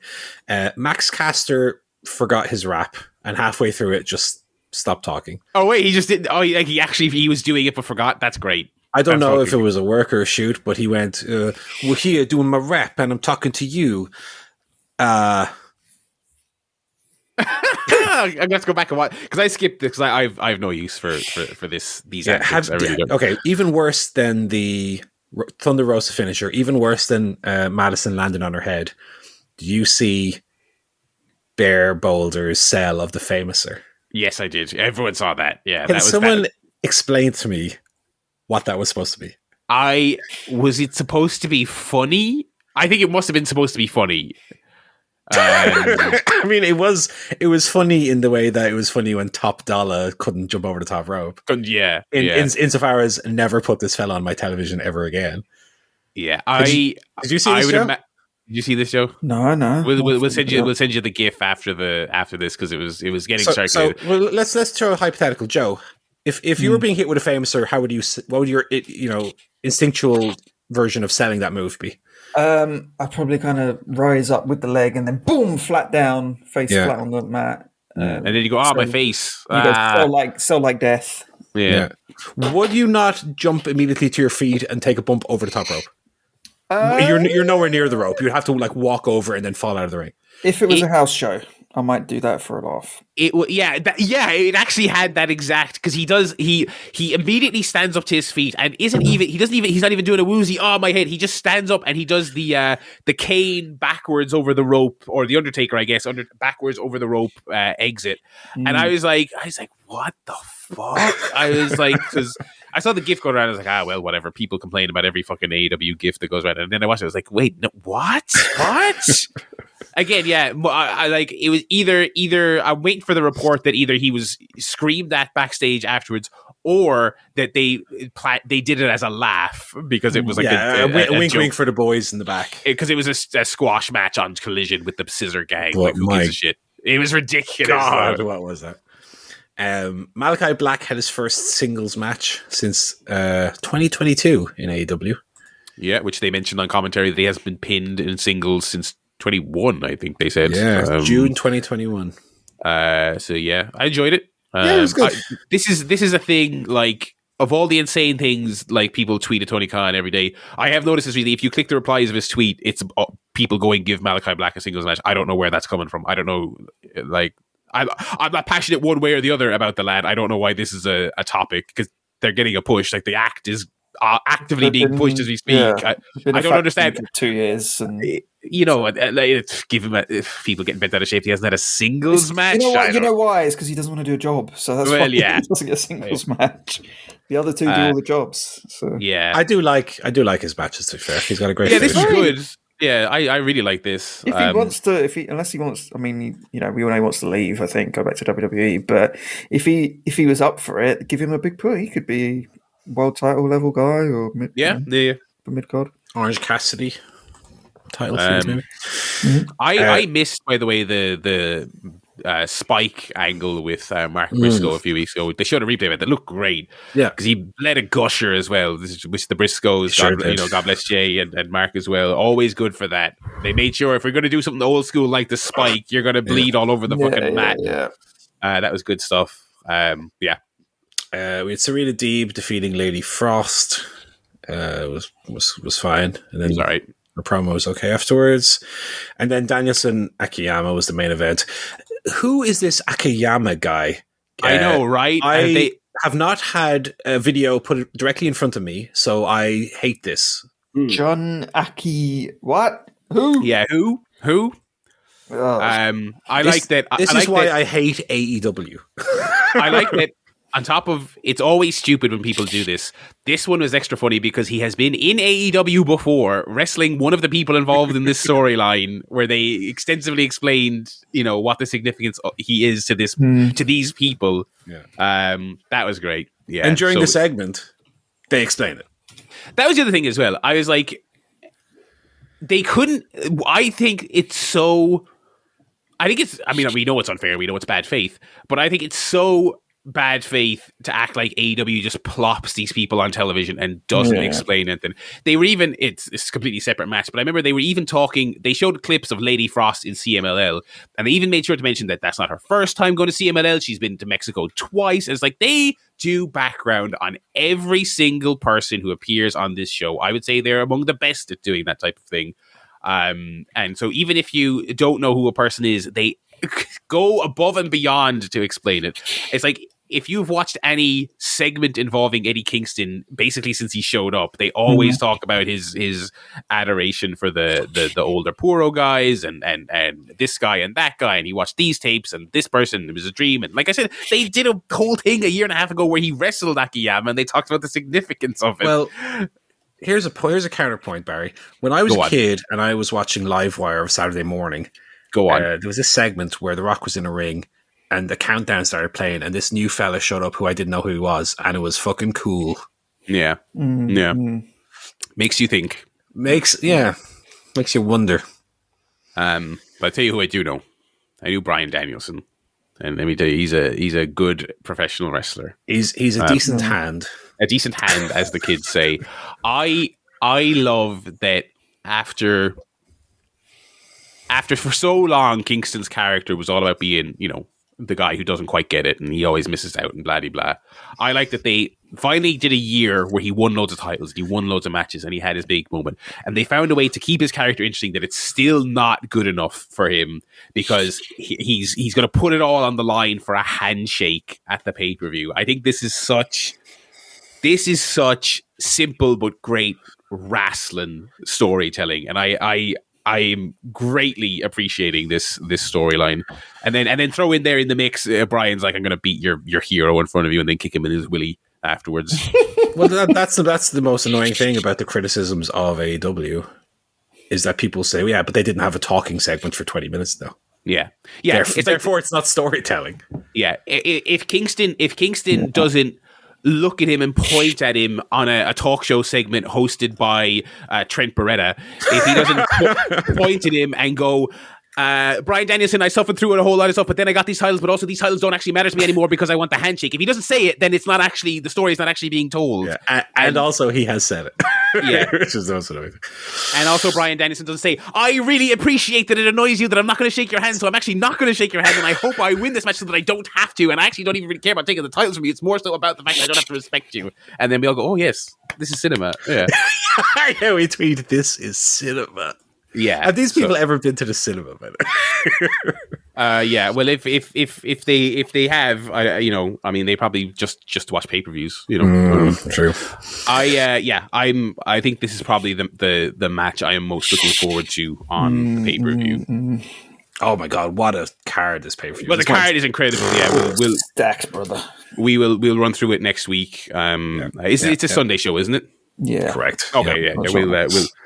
It is looking loaded, so yeah, we'll talk about that. I thought Collision was solid this week. Not go out of your way to see, but solid. Yeah.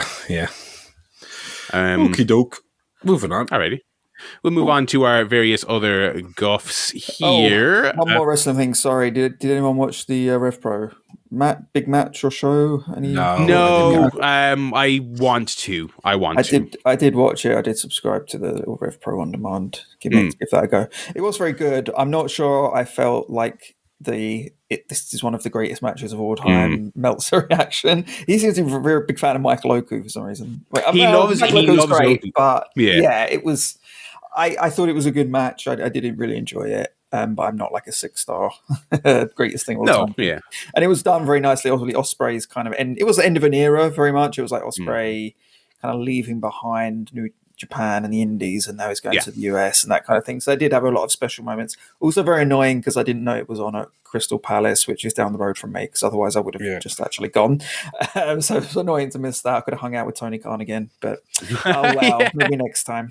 But yeah, I would check it out if you get a chance. Surprise Orange Cassidy appearance as well. Yeah, surprise Orange. I would. I mean, I don't watch the shows on VOD, but I kind of keep up with the results. I would keep your eye on RevPro, especially if they may be in your neck of the woods. By all accounts, I mean, they are the best British indie currently, and probably because of this, they're also. It seems like there's the least amount of messing on their shows. They are almost. It's fitting that they are partners to a certain extent. They are almost AEW adjacent in the sense that their shows are pretty much wrestling. It is the wrestling company, and you'll. I've heard. I'll probably throw a few quid down and watch that VOD as well. I've heard it's very good. I like Oku, and I can't remember if I saw their last match. I don't think I did, but I'm sure it's good. Yeah, it was good too. Nitpick though. Can I say the production values on this show? Oh God, yeah. I used to watch like FWA back in 2002 and 3. The Alex Shane promoted kind of DVDs and that sort of thing. The production quality has not improved in the last 20 years whatsoever. The lighting's terrible. The camera work's terrible. Yeah. They have a hard cam, but the hard cam keeps like moving. It's like the whole point of a hard cam is it's fixed. Like, why are you moving the hard cam around? The levels on the commentary. The sound, the commentary's awful as well. Yeah. There's never been a good British commentator. Well, apart from, you've got Nigel and Wade Barry in America, but in the UK, there's never been a good... I've never heard a good commentator on a British indie show ever. It is wank, lads. It's fucking 2024. You could film it better on an iPhone. Like, seriously. Sort it out. I have listened to a lot and read a lot of very positive reviews of RevPro post-COVID, pre-COVID, 10 years ago. And it's the exact things you're saying were said in 2020, 2016, 2014. Like back when the kind of Brit Rest boom as we knew it before COVID, as that was kicking off, that was the caveat everyone always said when they said watch RevPro. And I remember watching like some of those when Osprey was starting to get some buzz and Sabre Jr. and all this other stuff. And that was always the caveat. It was like, these shows are great, blah, blah, blah. You just have to make do with the production. It just is what it is. But and it's still true in 2024. So that's a shame. It's a weird kind of hold your nose type thing. You just have to, they're the one good indie, but they're, nobody's perfect. But I might check that out for next week. It's what, 45 minutes long? It's not too bad. I suppose in the pantheon of long matches, it's not too bad. It didn't drag at all. It was very quick for that length, I would say. Okay, so very that's good. Really good.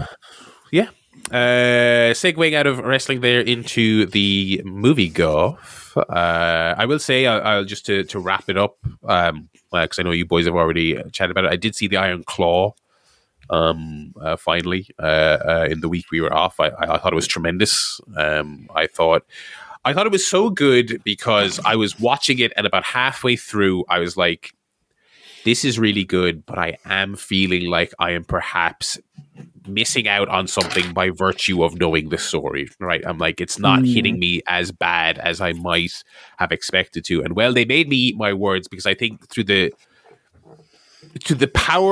sheer power of just great filmmaking, by the end they did get me, and they were tugging at the heartstrings, and they really just twist your gut up into knots. I thought it was so effective how it's done, and I actually do want to watch it again, despite how heavy it is, because I really appreciated how when things start going bad, like when you start getting confronted with death, it's very off camera, not addressed. David dies off camera. It's very just a thing that's just stated. You don't see it, and that kind of ties into how the family doesn't deal with it. And you see more and more and more. The audience sees it more directly as it happens, culminating in the Kerry thing. And I thought by not, even though the film is full of tragedy, the camera and the audience isn't fixating on scenes of mourning all the time. It doesn't have 10 different scenes of people in the rain going, no, it's not doing that. So much so that when when it basically just gives you one scene of that, just so when it gives you the climactic Kevin Fritz confrontation at the end, it's like an explosion of emotion that you haven't gotten, despite everything being horrible. You haven't gotten any of that release along the way. And I thought it was so well done, so well done. Great. I did think Efron was about 7,000 times the snob Robbie allegedly was. You know, God bless her. No, like I said at the time, I liked Margot Robbie a lot, but I thought, you know, not that I wouldn't lose any sleep over Efron not getting the nomination, but far more of a serious snob than anything else I saw. Iron Claw, a gem, a really great stuff. I want to check out the rest of Sean Durkin's stuff now that I've seen that.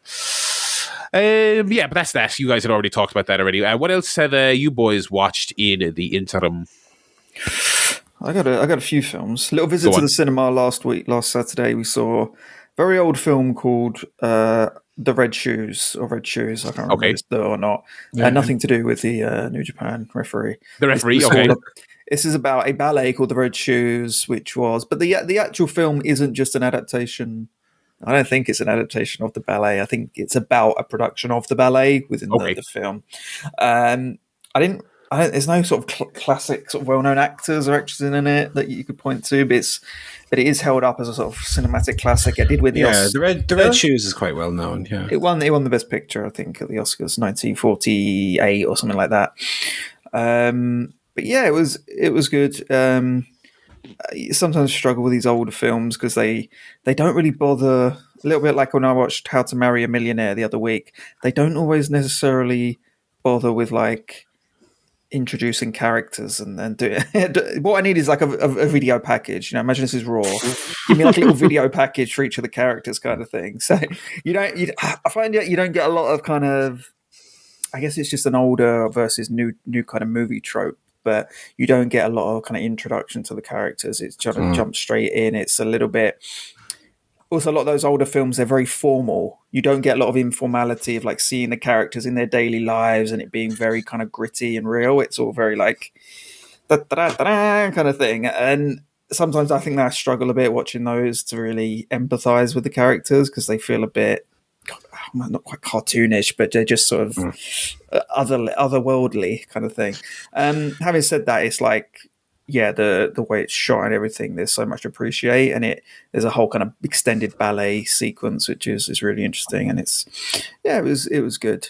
That's a Hans Christian Andersen story, The Red Shoes. Yes, it's based on one of his little fairy tales. Speaking of which, also saw The Fast and the Furious. So after watching Tokyo Drift, we went back and watched the first one. Yeah. Which I have to say was much better than Tokyo Drift because Vin Diesel and Paul Walker both have like charisma. They may not be great actors, but they're both very charismatic. So it gives you something worth watching. And all the other people in it. What's that? Is it Michelle Rodriguez? Michelle Rodriguez. Renata Brewster is the sister. Yeah, they all have like a presence and a bit of a charisma, and there is obviously like a story to it, but it's pretty, pretty simple. Like, pretty basic, not much to it. Yeah, and the car stuff is cool. It also has Ja Rule in it, so obviously that's very.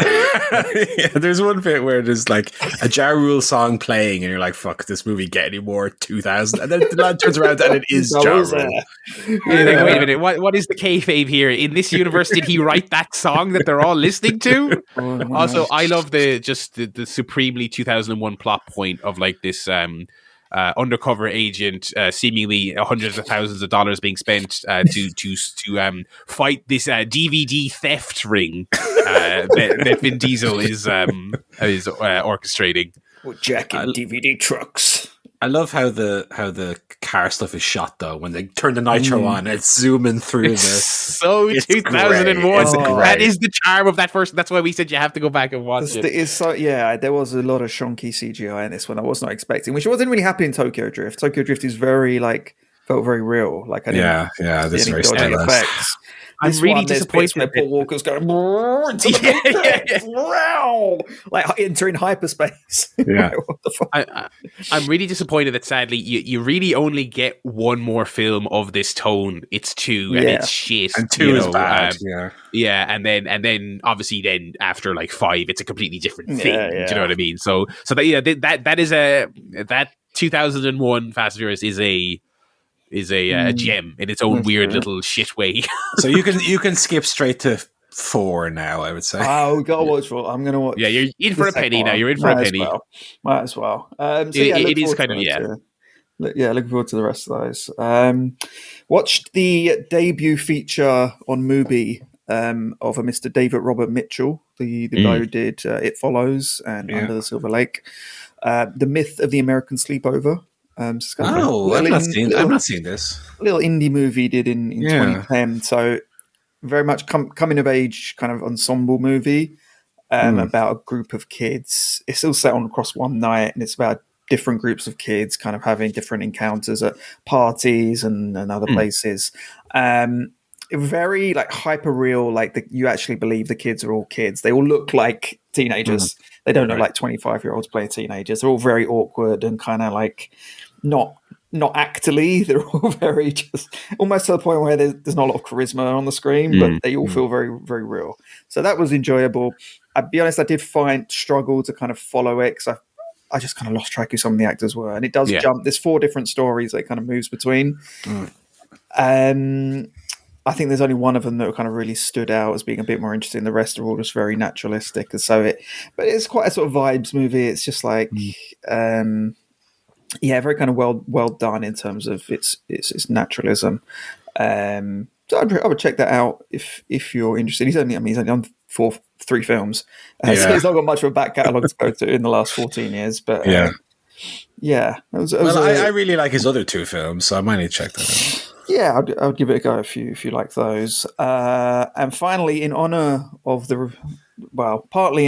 retirement of the Stinger, I watched a movie that I had never seen before, The Crow. Oh, starring Brandon Lee, son of Bruce Lee, who obviously tragically died during the filming. This was an accident where he was shot with supposed to be a dummy gun, similar to the Alec Baldwin thing where it's a dummy gun, but then they use kind of real ammunition, but they forgot to take out all the stuff and it killed him.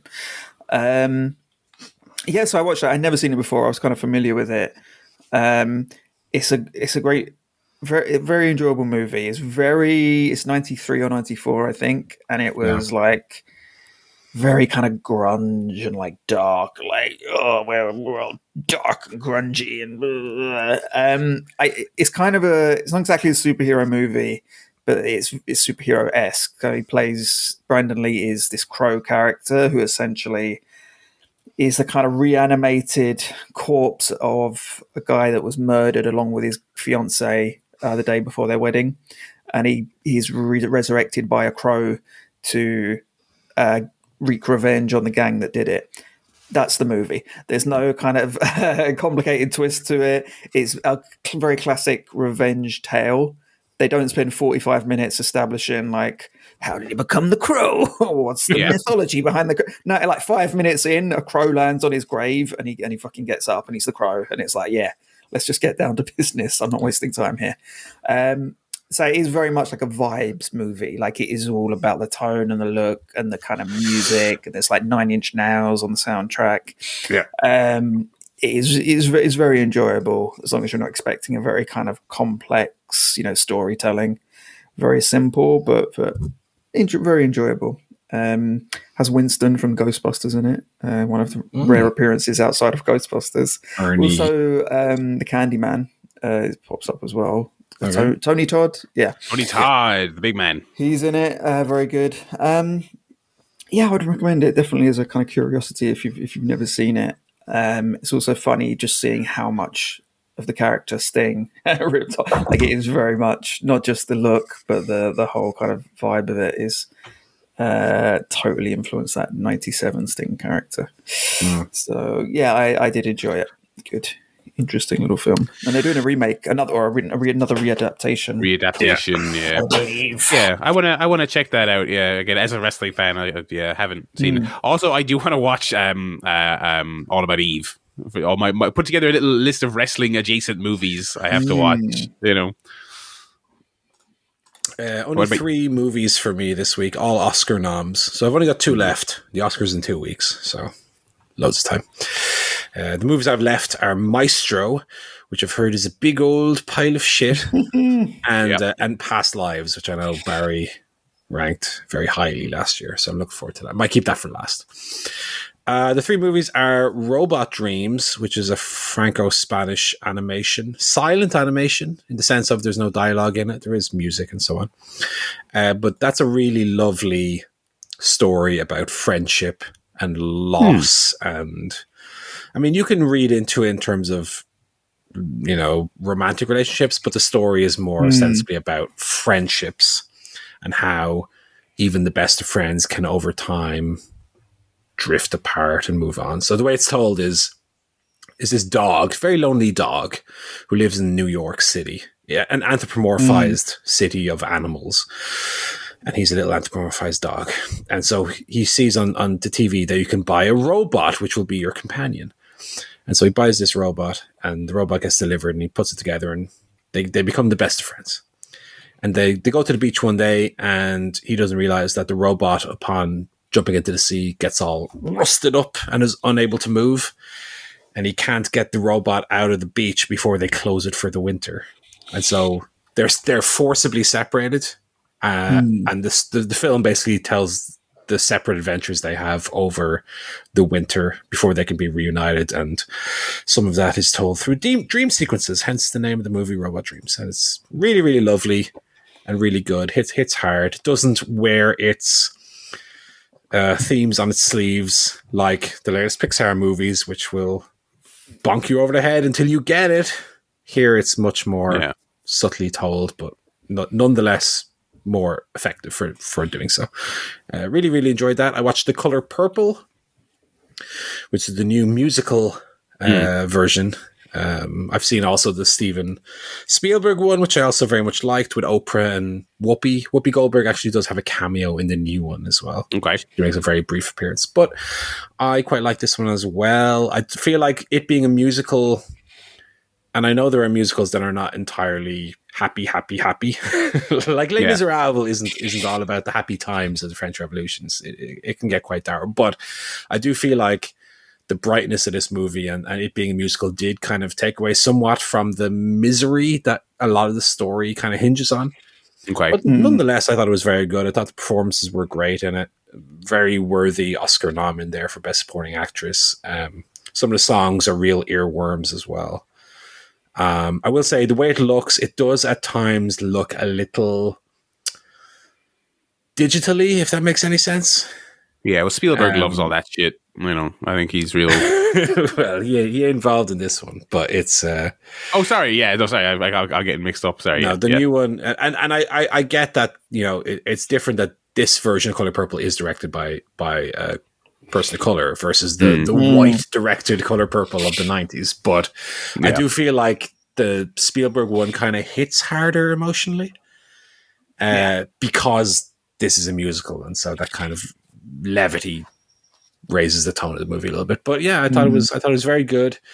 And you know what? Sometimes, you know, you can be as cynical as anyone, but sometimes when there's a story that's full of misery and you keep getting down and kicked while you're down, sometimes a happy ending is just perfect for that kind of movie. So Color Purple does have a very happy ending, and I absolutely was in favor of that. And then the last movie is Jonathan Glazer's Zone of Interest. Off the back of Under the Skin, which I thoroughly enjoyed.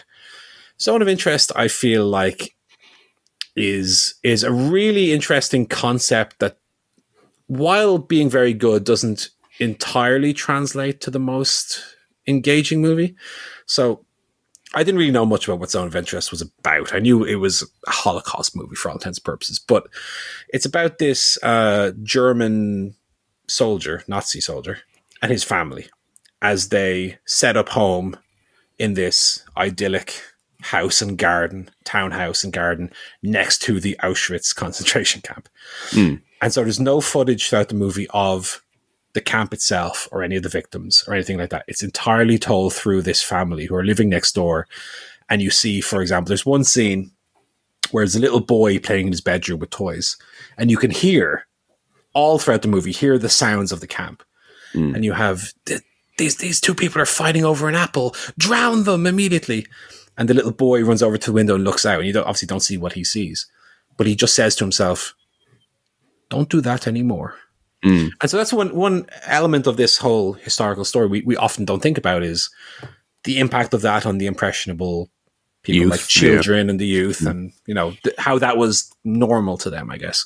And so that element of the story is what's interesting about it. And there are fleeting moments throughout like that where you get to see another angle on how such a horrifying historical moment impacts society, and also how society kind of continues nevertheless. Like, the wife of the house maybe being upset about the flowers in the garden while literally next door people are being killed in gas chambers and the like. I will say, though, nothing happens in the first hour of the movie at all. It's really slow, to the point of tedium. And while it is well made and while there are interesting ideas there, it's also, I think, fair to say that there's just not enough of that. There's not enough substance to the movie itself to, I don't know. I'd have to say enjoy it, because it's not the kind of movie you enjoy anyway. But it's it's very good. It's a very good movie, but I would say it's certainly not, for me, touching the top tier of the Oscar stuff, or even Glazer's previous movies. Mm. Alrighty, good 7 out of 10 for me. Okay.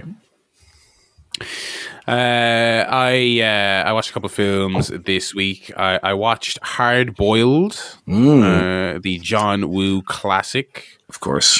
Chow Yun-fat. It's great. It's fucking tremendous. It's probably the best Woo. I mean, let's be fair.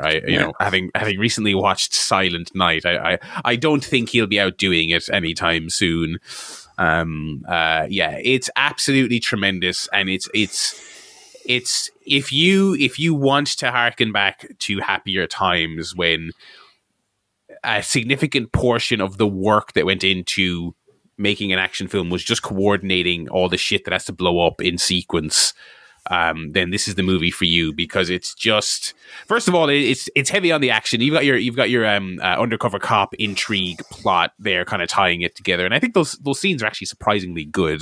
Mm. You've got Chow Yun-fat's Officer Tequila getting told we do things by the book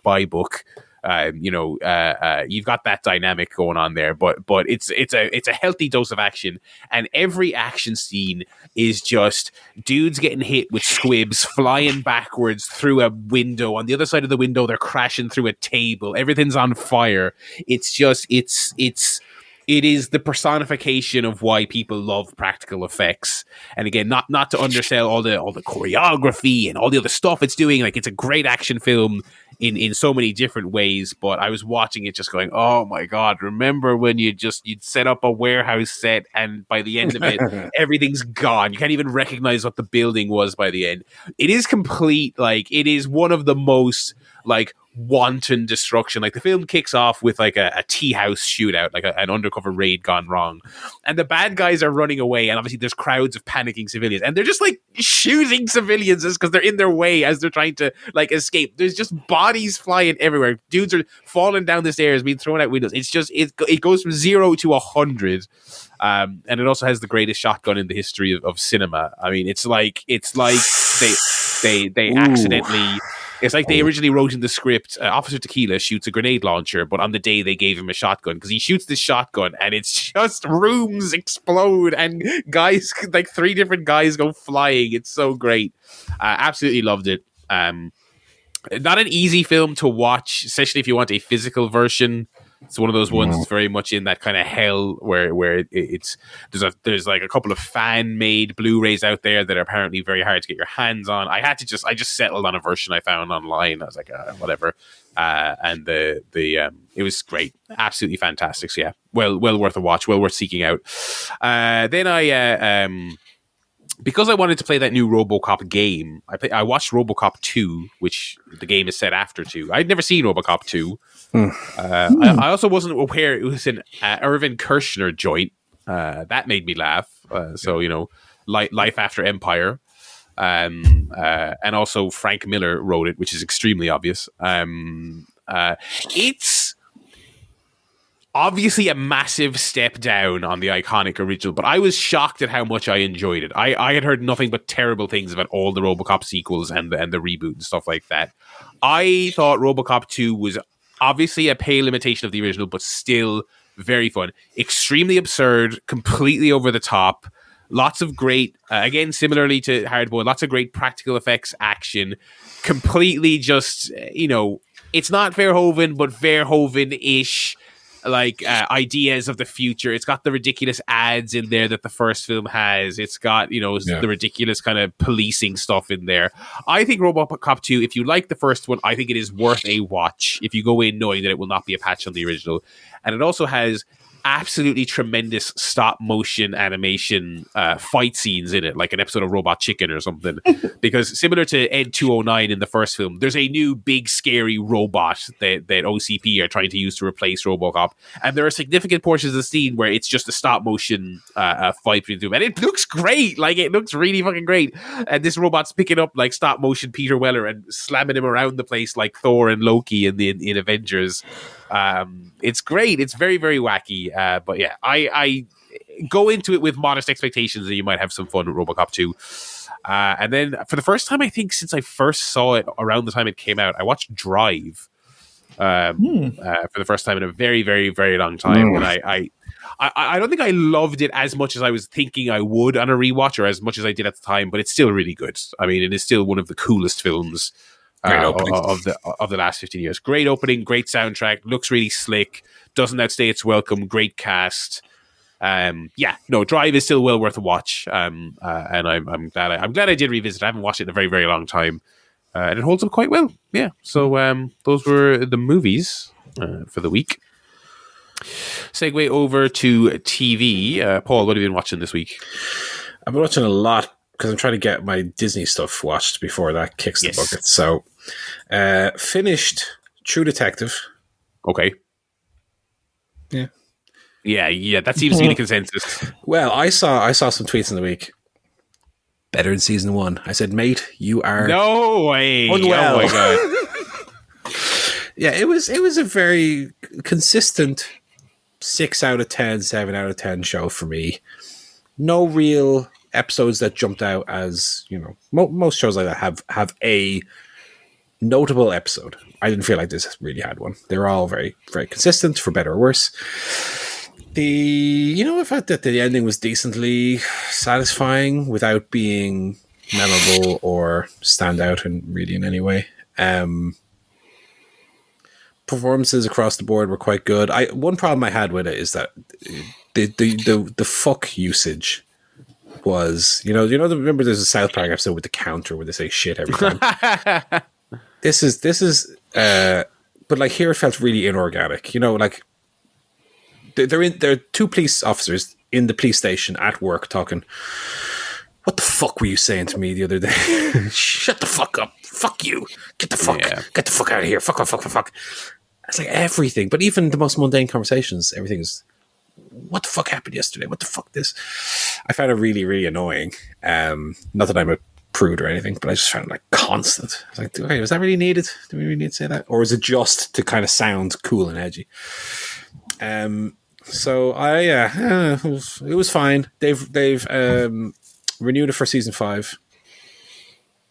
I don't know if I could be bothered for another one. Definitely it feels totally very different to the first 3, because it has obviously the different creator, different showrunner. It doesn't really feel like a 4th season as much as another show that they whacked the label on and threw in a few ham-fisted references in the finale. There was a few references to like season one, but again, I don't want to say it was bad because I didn't think it was bad, but it just really, I don't know, felt me dissatisfied in a way. Okay, you know. On the other hand, I finished watching The Leftovers. Ooh, fucking hell! What a last season that has. I mean, one of the best shows I've ever watched. And you know, I know I can be prone to hyperbole when I talk about, you know, your Succession and the like, but like, I don't think I've ever watched a show as ambitious, as aggressively ambitious as The Leftover. Even to the point of like episode to episode, they are constantly playing with your expectations, and not in a Star Wars subvert expectations lame kind of way. Just one of the most incredibly written shows. Super, super satisfying ending, which is always a bonus for any of these shows you put a lot of time into. I couldn't believe how good it was. And I know it's a show that was sold to me, and I understand this sold to a lot of people as you kind of have to get through season one, and then season two and three are really good. Yeah. And I really enjoyed season one. So I was like, okay, season one was great. How good are season 2 and 3 going to be? And the answer was fucking really good, because yeah, it makes season one look, because season one is kind of like your typical very good show. So let's say the quality of like Severance season one or something. I know people rave about Severance. I thought Severance was really, really good, not top tier, but really good. That's kind of what season one of Leftovers was to me. Very solid. Very good concept, well executed, but like not anything special that's going to really last the test of time. Yeah, because season one is based on a book, and then season 2 and 3 they were able to do whatever they wanted with the concept, and they went way out there, really, really surprising places, really tonally interesting places. I loved it. I'm sad it's over. And I'll definitely revisit it because it was absolutely outstanding. So huge thumbs up on The Leftovers. Yeah. One of the best shows I've ever watched.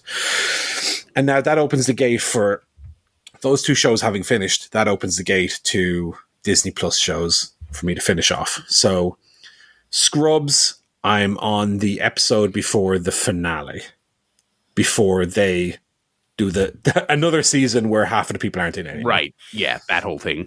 So I'm still listening to the podcast as I do it. I don't know how much juice they're going to be able to get out of season 9, given that one of them was in about 2 episodes of the whole. I think they do 13 more episodes in season 9 or something. But I'm still on the real series where all the people are in it, and I've got one more episode, which is the finale. So I'm on the finale. Yeah, I've always liked Scrubs. I think it's an easy watch. Eagle and all that. Yeah, fucking great. The X-Men 97 cartoon coming out next month has got me to kickstart my X-Men cartoon watching. I've actually just gone back. Oh, yeah. Gone back to season 1, watched it again. I very much enjoy the X-Men cartoon. What's interesting is they don't shy away from like the Magneto backstory, for example. Yeah. They're absolutely. Pretty explicit about it. And in you know 2024, if they were making this cartoon for the first time today, I feel like a lot of that would be dumbed down somewhat.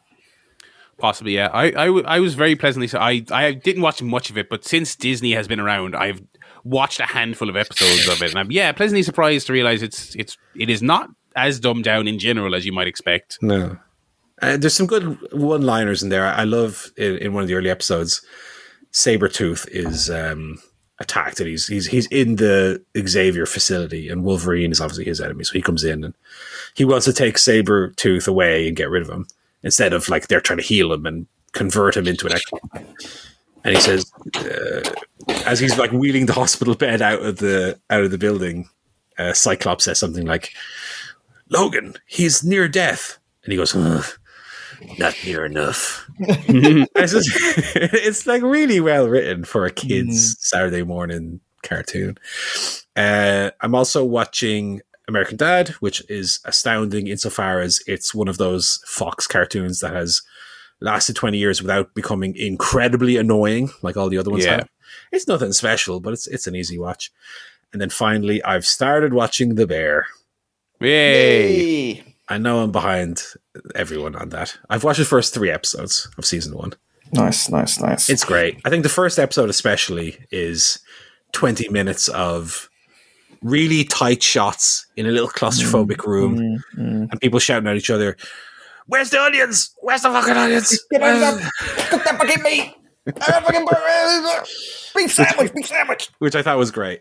See, episode 2 is a little bit more serene, and then episode 3 was kind of more like season 1, because episode 3 is where they try to institute the new system of, I'm the sous chef, you're the chef de partie, you work on this, and then we'll have a catch up afterwards. And like none of it works, obviously. But we're rewatching all of it, season 2 at the moment, and the Christmas episode of season 2 is the most stressful episode of television. Oh yeah, in history. Okay. More than forget 24, Jack Bauer, and all of that.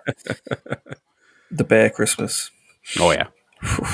So I'm only starting my Bear journey, but it'll be a short one because there's only 18 episodes, so I'm already a 6th of the way through. Yeah, and they're all decently short, although I believe there is one that's like nearly feature length. Mm-hmm. So that's what I've been watching. Oh, nice. The cat has run in. Yeah, he's been a little shithead. Get out. No, go away. Yeah, fucker. Get out, you little freak. Go on. Right. I have no TV to speak of, really. We're watching The Bear, as I mentioned. That's about it.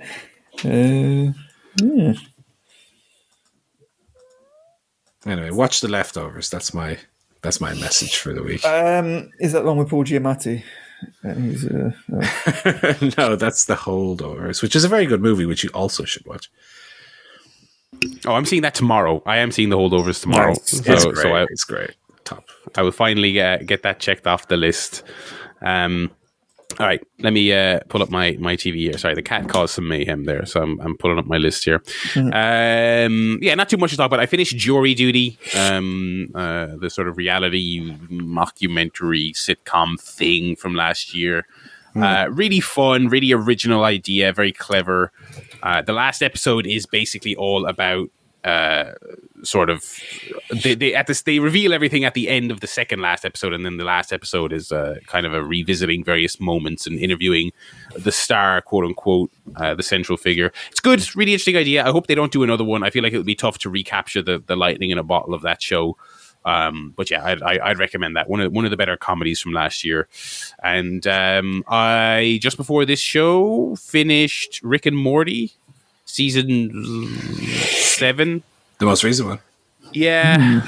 It was okay. I don't know. It was all right, wasn't it? Yeah. I mean, I felt after season 3, I was like, God, this is going to be one of those shows. Maybe it'll take them a while to do a season, but this is going to be one of those shows that when a new season comes, it's just going to be bangers and it's just going to be hits. And it just has not been the case for really the entire second half of their existence, you know. And I thought this is another one, you know, some good highs. I thought the last episode was good, not hilarious, but some chuckles, and I thought it was some interesting character stuff. A whole lot of bleh, all right, like, you know, very little super memorable things. Do you know what I mean? I mean, those first 3 seasons you can say, oh, that episode, and then people will know what you're talking about. I've already forgotten half of what was in season 7. I mean, they did the Rick Prime thing, and yeah, I didn't even really like that episode a lot. Neither did I either. I felt like, you know, that felt like. We're doing this because we want to be finished having it hanging over us, and we, you know, that's that. I thought the second to last episode was okay. It felt like a first draft of a better episode. The Valhalla one is like I feel like there's a better version of that they could have done, and the one before that, the IC episode. I mean, that was one of the worst ones they've ever done. I told you about that. I warned you about that one. That one was so bad. It's like for the first half of it, I was like, God, they're just doing a bunch of number and letter puns. And then for the second half, they weren't even really doing that. Dreadful, absolutely dreadful. And that's the thing about like the last couple of seasons is that it's been a lot of meh and like a handful of real clunkers, like some real stinkers in there.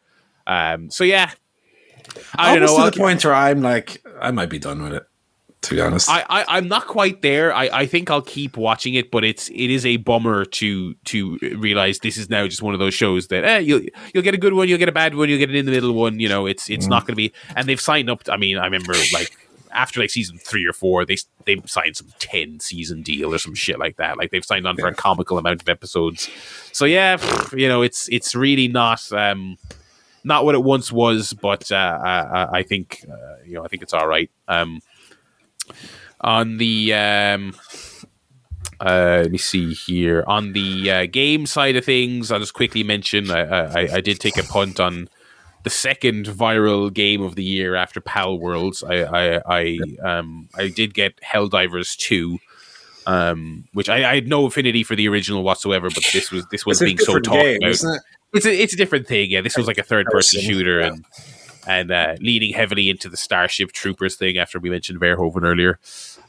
It seems really cool. This like should have like a warning on it, like you cannot play this on your own. You can just not play this on your own. Not only do you have to play with other people, I would go so far as to say you need to have a person or group that you regularly play games with to play this with, because you need to play with people and ideally you need to communicate with them. It's not a strategy game strictly. I mean, it is pretty much just a lot of pointing and shooting, but you, A, to get all the fun out of it, and B, to kind of coordinate your strategies a little bit. I think that's where the juice is, and that's why this game is blown up. You know, the week it came out, lots of funny clips being shared around. It has like realistic reloading, like you have clips like in real life, and so if you reload too early, you've just wasted all the ammo you threw out. It has that going for it. It has friendly fire on, and you can't turn it off. And this is a game where you're ordering like drone strikes and satellite strikes, and so you're just fucking your own people up left, right, and center. And so that and if you're doing that with randos, that's like annoying. So I think you kind of have to be playing with your friends to get the humor out of it. It's really, really, really cool. The only thing is I've only played about 2 hours of it because it's hard. Not only do you get more fun out of it playing with your pals, it's fucking difficult. So all I've been able to do when my friends aren't available to play is like turn it down to the, I think they call it like trivial difficulty, and it is trivial, and grind out a little bit of XP on my own. But there's no juice to the game on your own, so that's the big thing I would say going against it. But it's cool. It is really cool. I'm enjoying it. Yeah. So I'm only about 2 hours in. I'll probably update on that as we go along. But yeah, that's it. That's really it for me. Very good. I finished Pikmin 4. Okay. Which I thoroughly enjoyed, and I'll give a big old recommendation to. Did the post-game content as well, okay. Which all total took me about 28, 29 hours. It's great. Really, really fun. Never becomes too difficult. The post-game is like, okay, I also didn't do a lot of the post-game, but the general gist of it is that the main game has 4 levels, which you can 100% in kind of a getting the top mastery on a Hitman level style. It's like you've got your little sandbox, find everything in the level, and you get 100%. So there's 4 of those. That's the main hub of the game. And then the post game, you unlock 2 extra levels, which are, in fact, the 5th one is my favorite level in the game. So yeah, very, very relaxing. As I said, it kind of feels like a 3D Where's Wally insofar as you see, oh, there's a little giant orange over there. Let me get my Pikmin over. They need to push a little ramp down so we can go up, and then we get the orange, and 10 Pikmin carry it back to the base. And that's the loop. And it's really fun. And there's like enemies going around, and if you go too close, one of them will eat some of your Pikmin. You go, no! You have to attack it from behind, or you got a little dog that you can ride around on. It's really, really fun. And I'd give it a big recommendation for it. A nice, simple, relaxing game in between the haywire of your shooters and your everything else going on. So having finished that, I was left with a quandary about what do I play next. So I've been playing this so much on my Switch the last few months. My Xbox has been sitting vacant. Switch, I played like Mario Wonder, Pikmin, Luigi's Mansion, Donkey Kong Tropical Freeze, Zelda, and Pokemon last year as well. I've played hours upon hours upon hours on my Switch. So I said, you know what? Barry's been playing Fallout New Vegas on stream recently, and I've always meant to go back and play it. So now's the time, because when I played Fallout New Vegas on PlayStation 3, I think I had it originally, I only played it for maybe 10 hours total. I just like mainlined it, which is not the way that I like to play those games. So no, I am playing Fallout New Vegas now. I'm about 8 hours in. I'm very early into the story because I am doing everything that Starfield did not allow me to do, which is. And I love the way it does it in Fallout, by the way, where you have your little compass and it'll have a little triangle which isn't filled in. Yeah. But it doesn't tell you where it is on the map, though. So you're like, right, I'm just going to walk that direction, and whatever I find, that'll be my little adventure. And I've already had tons of great little adventures just by doing that. I think the environmental storytelling in the game is really strong. Like when you come to, what's the name of the town? Novak. No, before Novak. The Nipton. Nipton. You go there and there's just, the Legion have just wiped out the whole city already. And they're like, go tell people that we fucked this place up or we'll kill you as well. And you can explore then the whole town and it's just everyone's been murdered. And there's just like, really, you get the vibe of the whole like story that's happened without it necessarily being a quest for you, like explore the town. You just do it. And there's a lot of that stuff in the game. I think even much stronger than in Fallout 4 and the other Bethesda developed games, because this one obviously was developed by Obsidian. Really, really strong in that regard. And also, I don't know, because you're playing on stream, but I think one of the best things about the game is the radio station. So I've when I was playing Fallout 4, one thing I did was I just always had the radio on. There's some absolute fucking bangers in the game. Yeah. So I always have the radio on when I'm playing, and it adds so much to the ambience, having the little 40s and 50s. Yeah, no, it's great. It's bugged on the version I'm playing for some reason. So I can't. And I was going to go fix it, and I was like, you go fix it just to then get copyright strike. Like, don't bother. But I still hear it. Like, it's playing. Like, the music is in the game. It's playing when I went to like a casino. It's playing in there. The radio for whatever reason is fucked. I don't know what's up with that. I love it. But yeah, no, it's great. Guitar. So I have the radio playing at all times when I'm playing.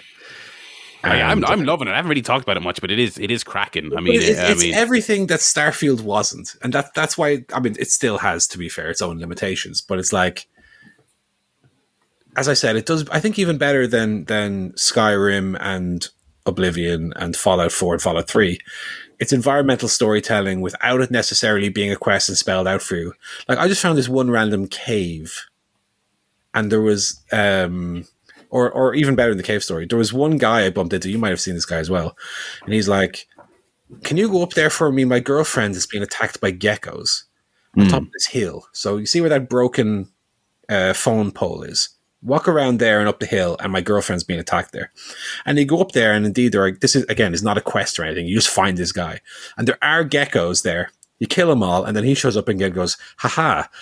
The girlfriend thing was a lie. I just wanted you to clear out the place so I could go and take the loot that's in this bag up here. And so he tries to kill you. You kill him, and you go and get the loot. And again, just a great little story. No quest or anything. Super great game. Yeah. It's not only, you can only, does it favorably compare to Starfield, but a lot of RPGs, because it really is a play it your own way. Tackle it whichever way you want to do, be the character that you want to be. I've specced heavily into speech, and so I've passed almost every speech check I've had, and it means I wanted to be a character who, you know, plays it stealthy and also tries to talk my way out of situations, and I have had an abundance of people in the chat going, oh, you didn't see this confrontation because I didn't have speech, and so I had to fight that guy, and blah blah blah blah. I mean, it's great. All these years later, the versatility of the way you play it. And there's one quest early on in Good Springs where there's a guy holed up, a caravan guy holed up in the petrol station, and the power gangers are coming to kill him. Yeah, and so you're given the choice: do you want to help this guy out? And if you do, then you can get the people from the town to help you. This guy's got the dynamite. This guy can help you with supplies, and so. I followed that quest, and I went, and all the people from the town stalk out as these like raiders come in, and you fight them off to protect the guy. And then I found out later on there's a whole other quest line which I didn't even find, which is where you go find the guy who's going to attack him, and you can do the whole quest but on his side. Yeah, I didn't even know that was an option, but that's the kind of game it is like. Yeah, I did the same thing. I helped him, and then people point out to me, it's like, you can like join the powder gangers and stuff like that. Like, you can completely do it the opposite way if you want. You know, that's the good stuff. You know what I mean? That is the good stuff. And I suppose it all hinges on which way you walk first and who you bump into first and what you're swayed by. You know, It's great. It's a super game. Lends itself to replayability as well if you want to play it again as a villain. Yeah, absolutely. Yeah, I feel like. Once I'm finished streaming it, I'll probably I might download a few mods, like just take off encumbrance and just be a prick and just. Well, I'm going to play the DLC. I feel like afterwards, which I've never done. Okay.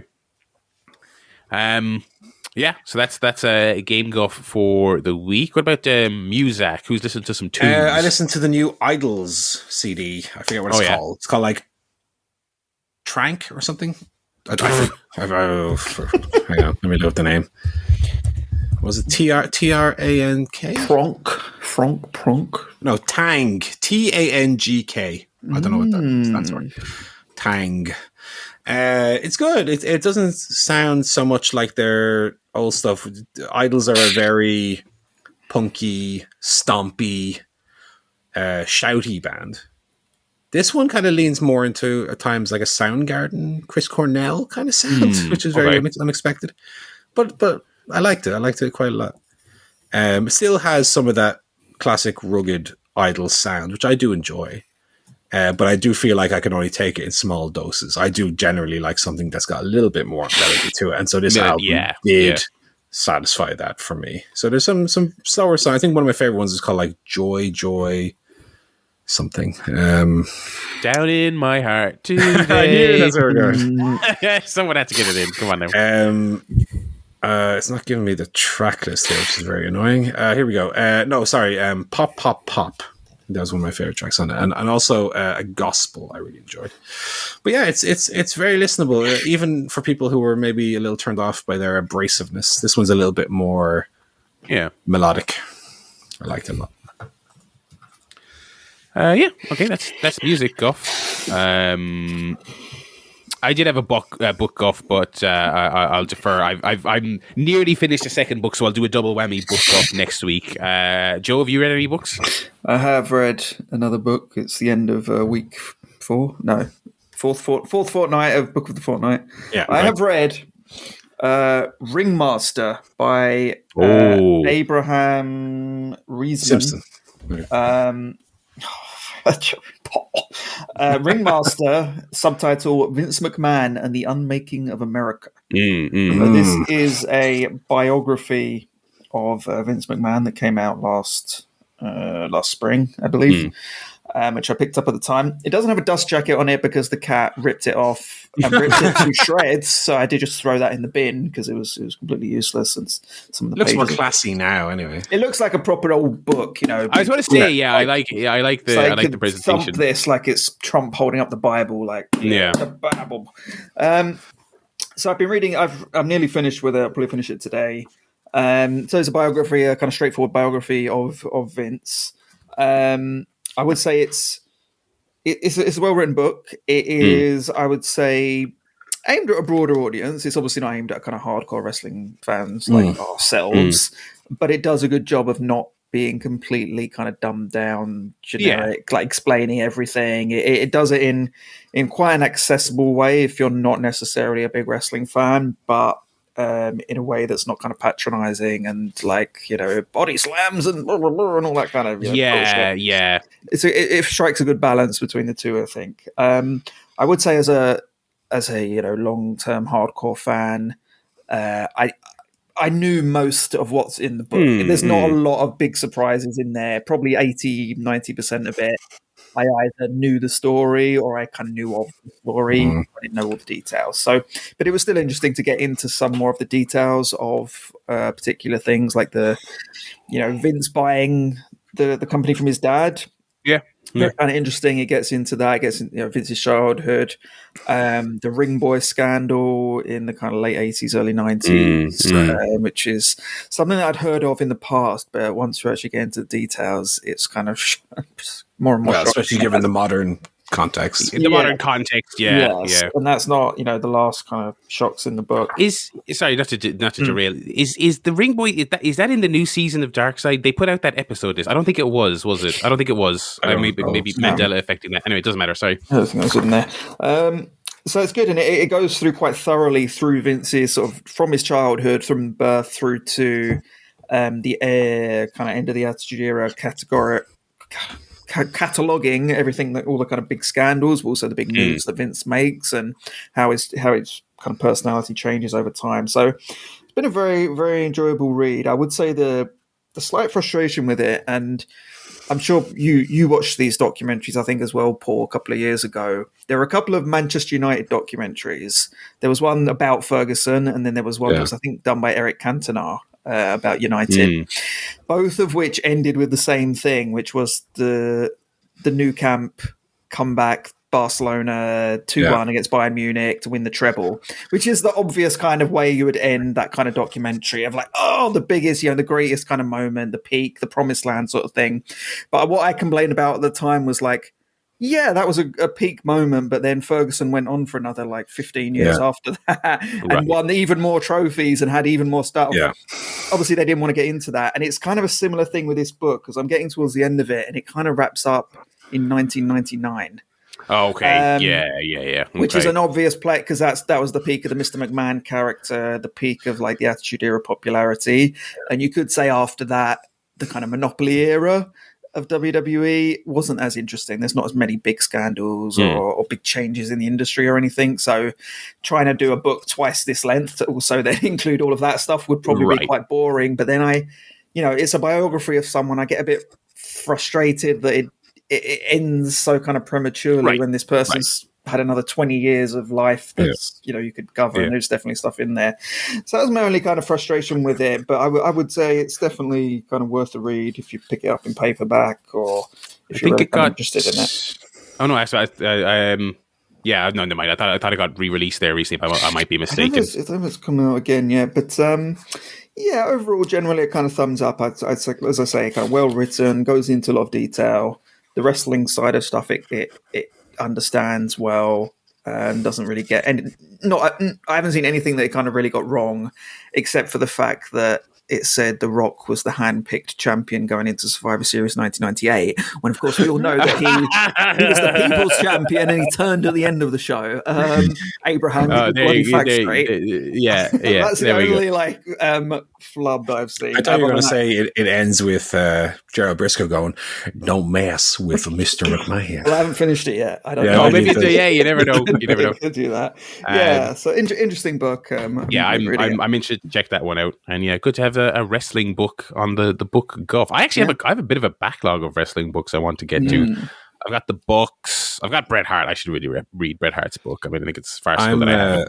I'm still reading Powerslam 1994 yearbook, and there was an interview in episode 2 with Hulk Hogan. A surprisingly light on bullshit interview.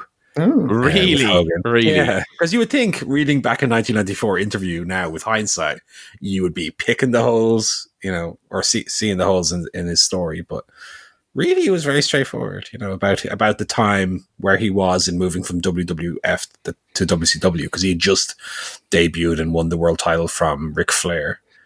But it was very straightforward, very interesting. Maybe that was something that came on in the later years. Yeah, maybe. Alrighty, that's Book Off, and that's going to do it for the show this week. Thank you so much for listening, everyone. Again, you can check out the fantasy rankings at chairshotpodcast.com and pop us an email if you're so inclined. We'll be back next week with our Sting quiz, our Revolution preview, and more of your favorite guffs and TV reviews. So look forward to that.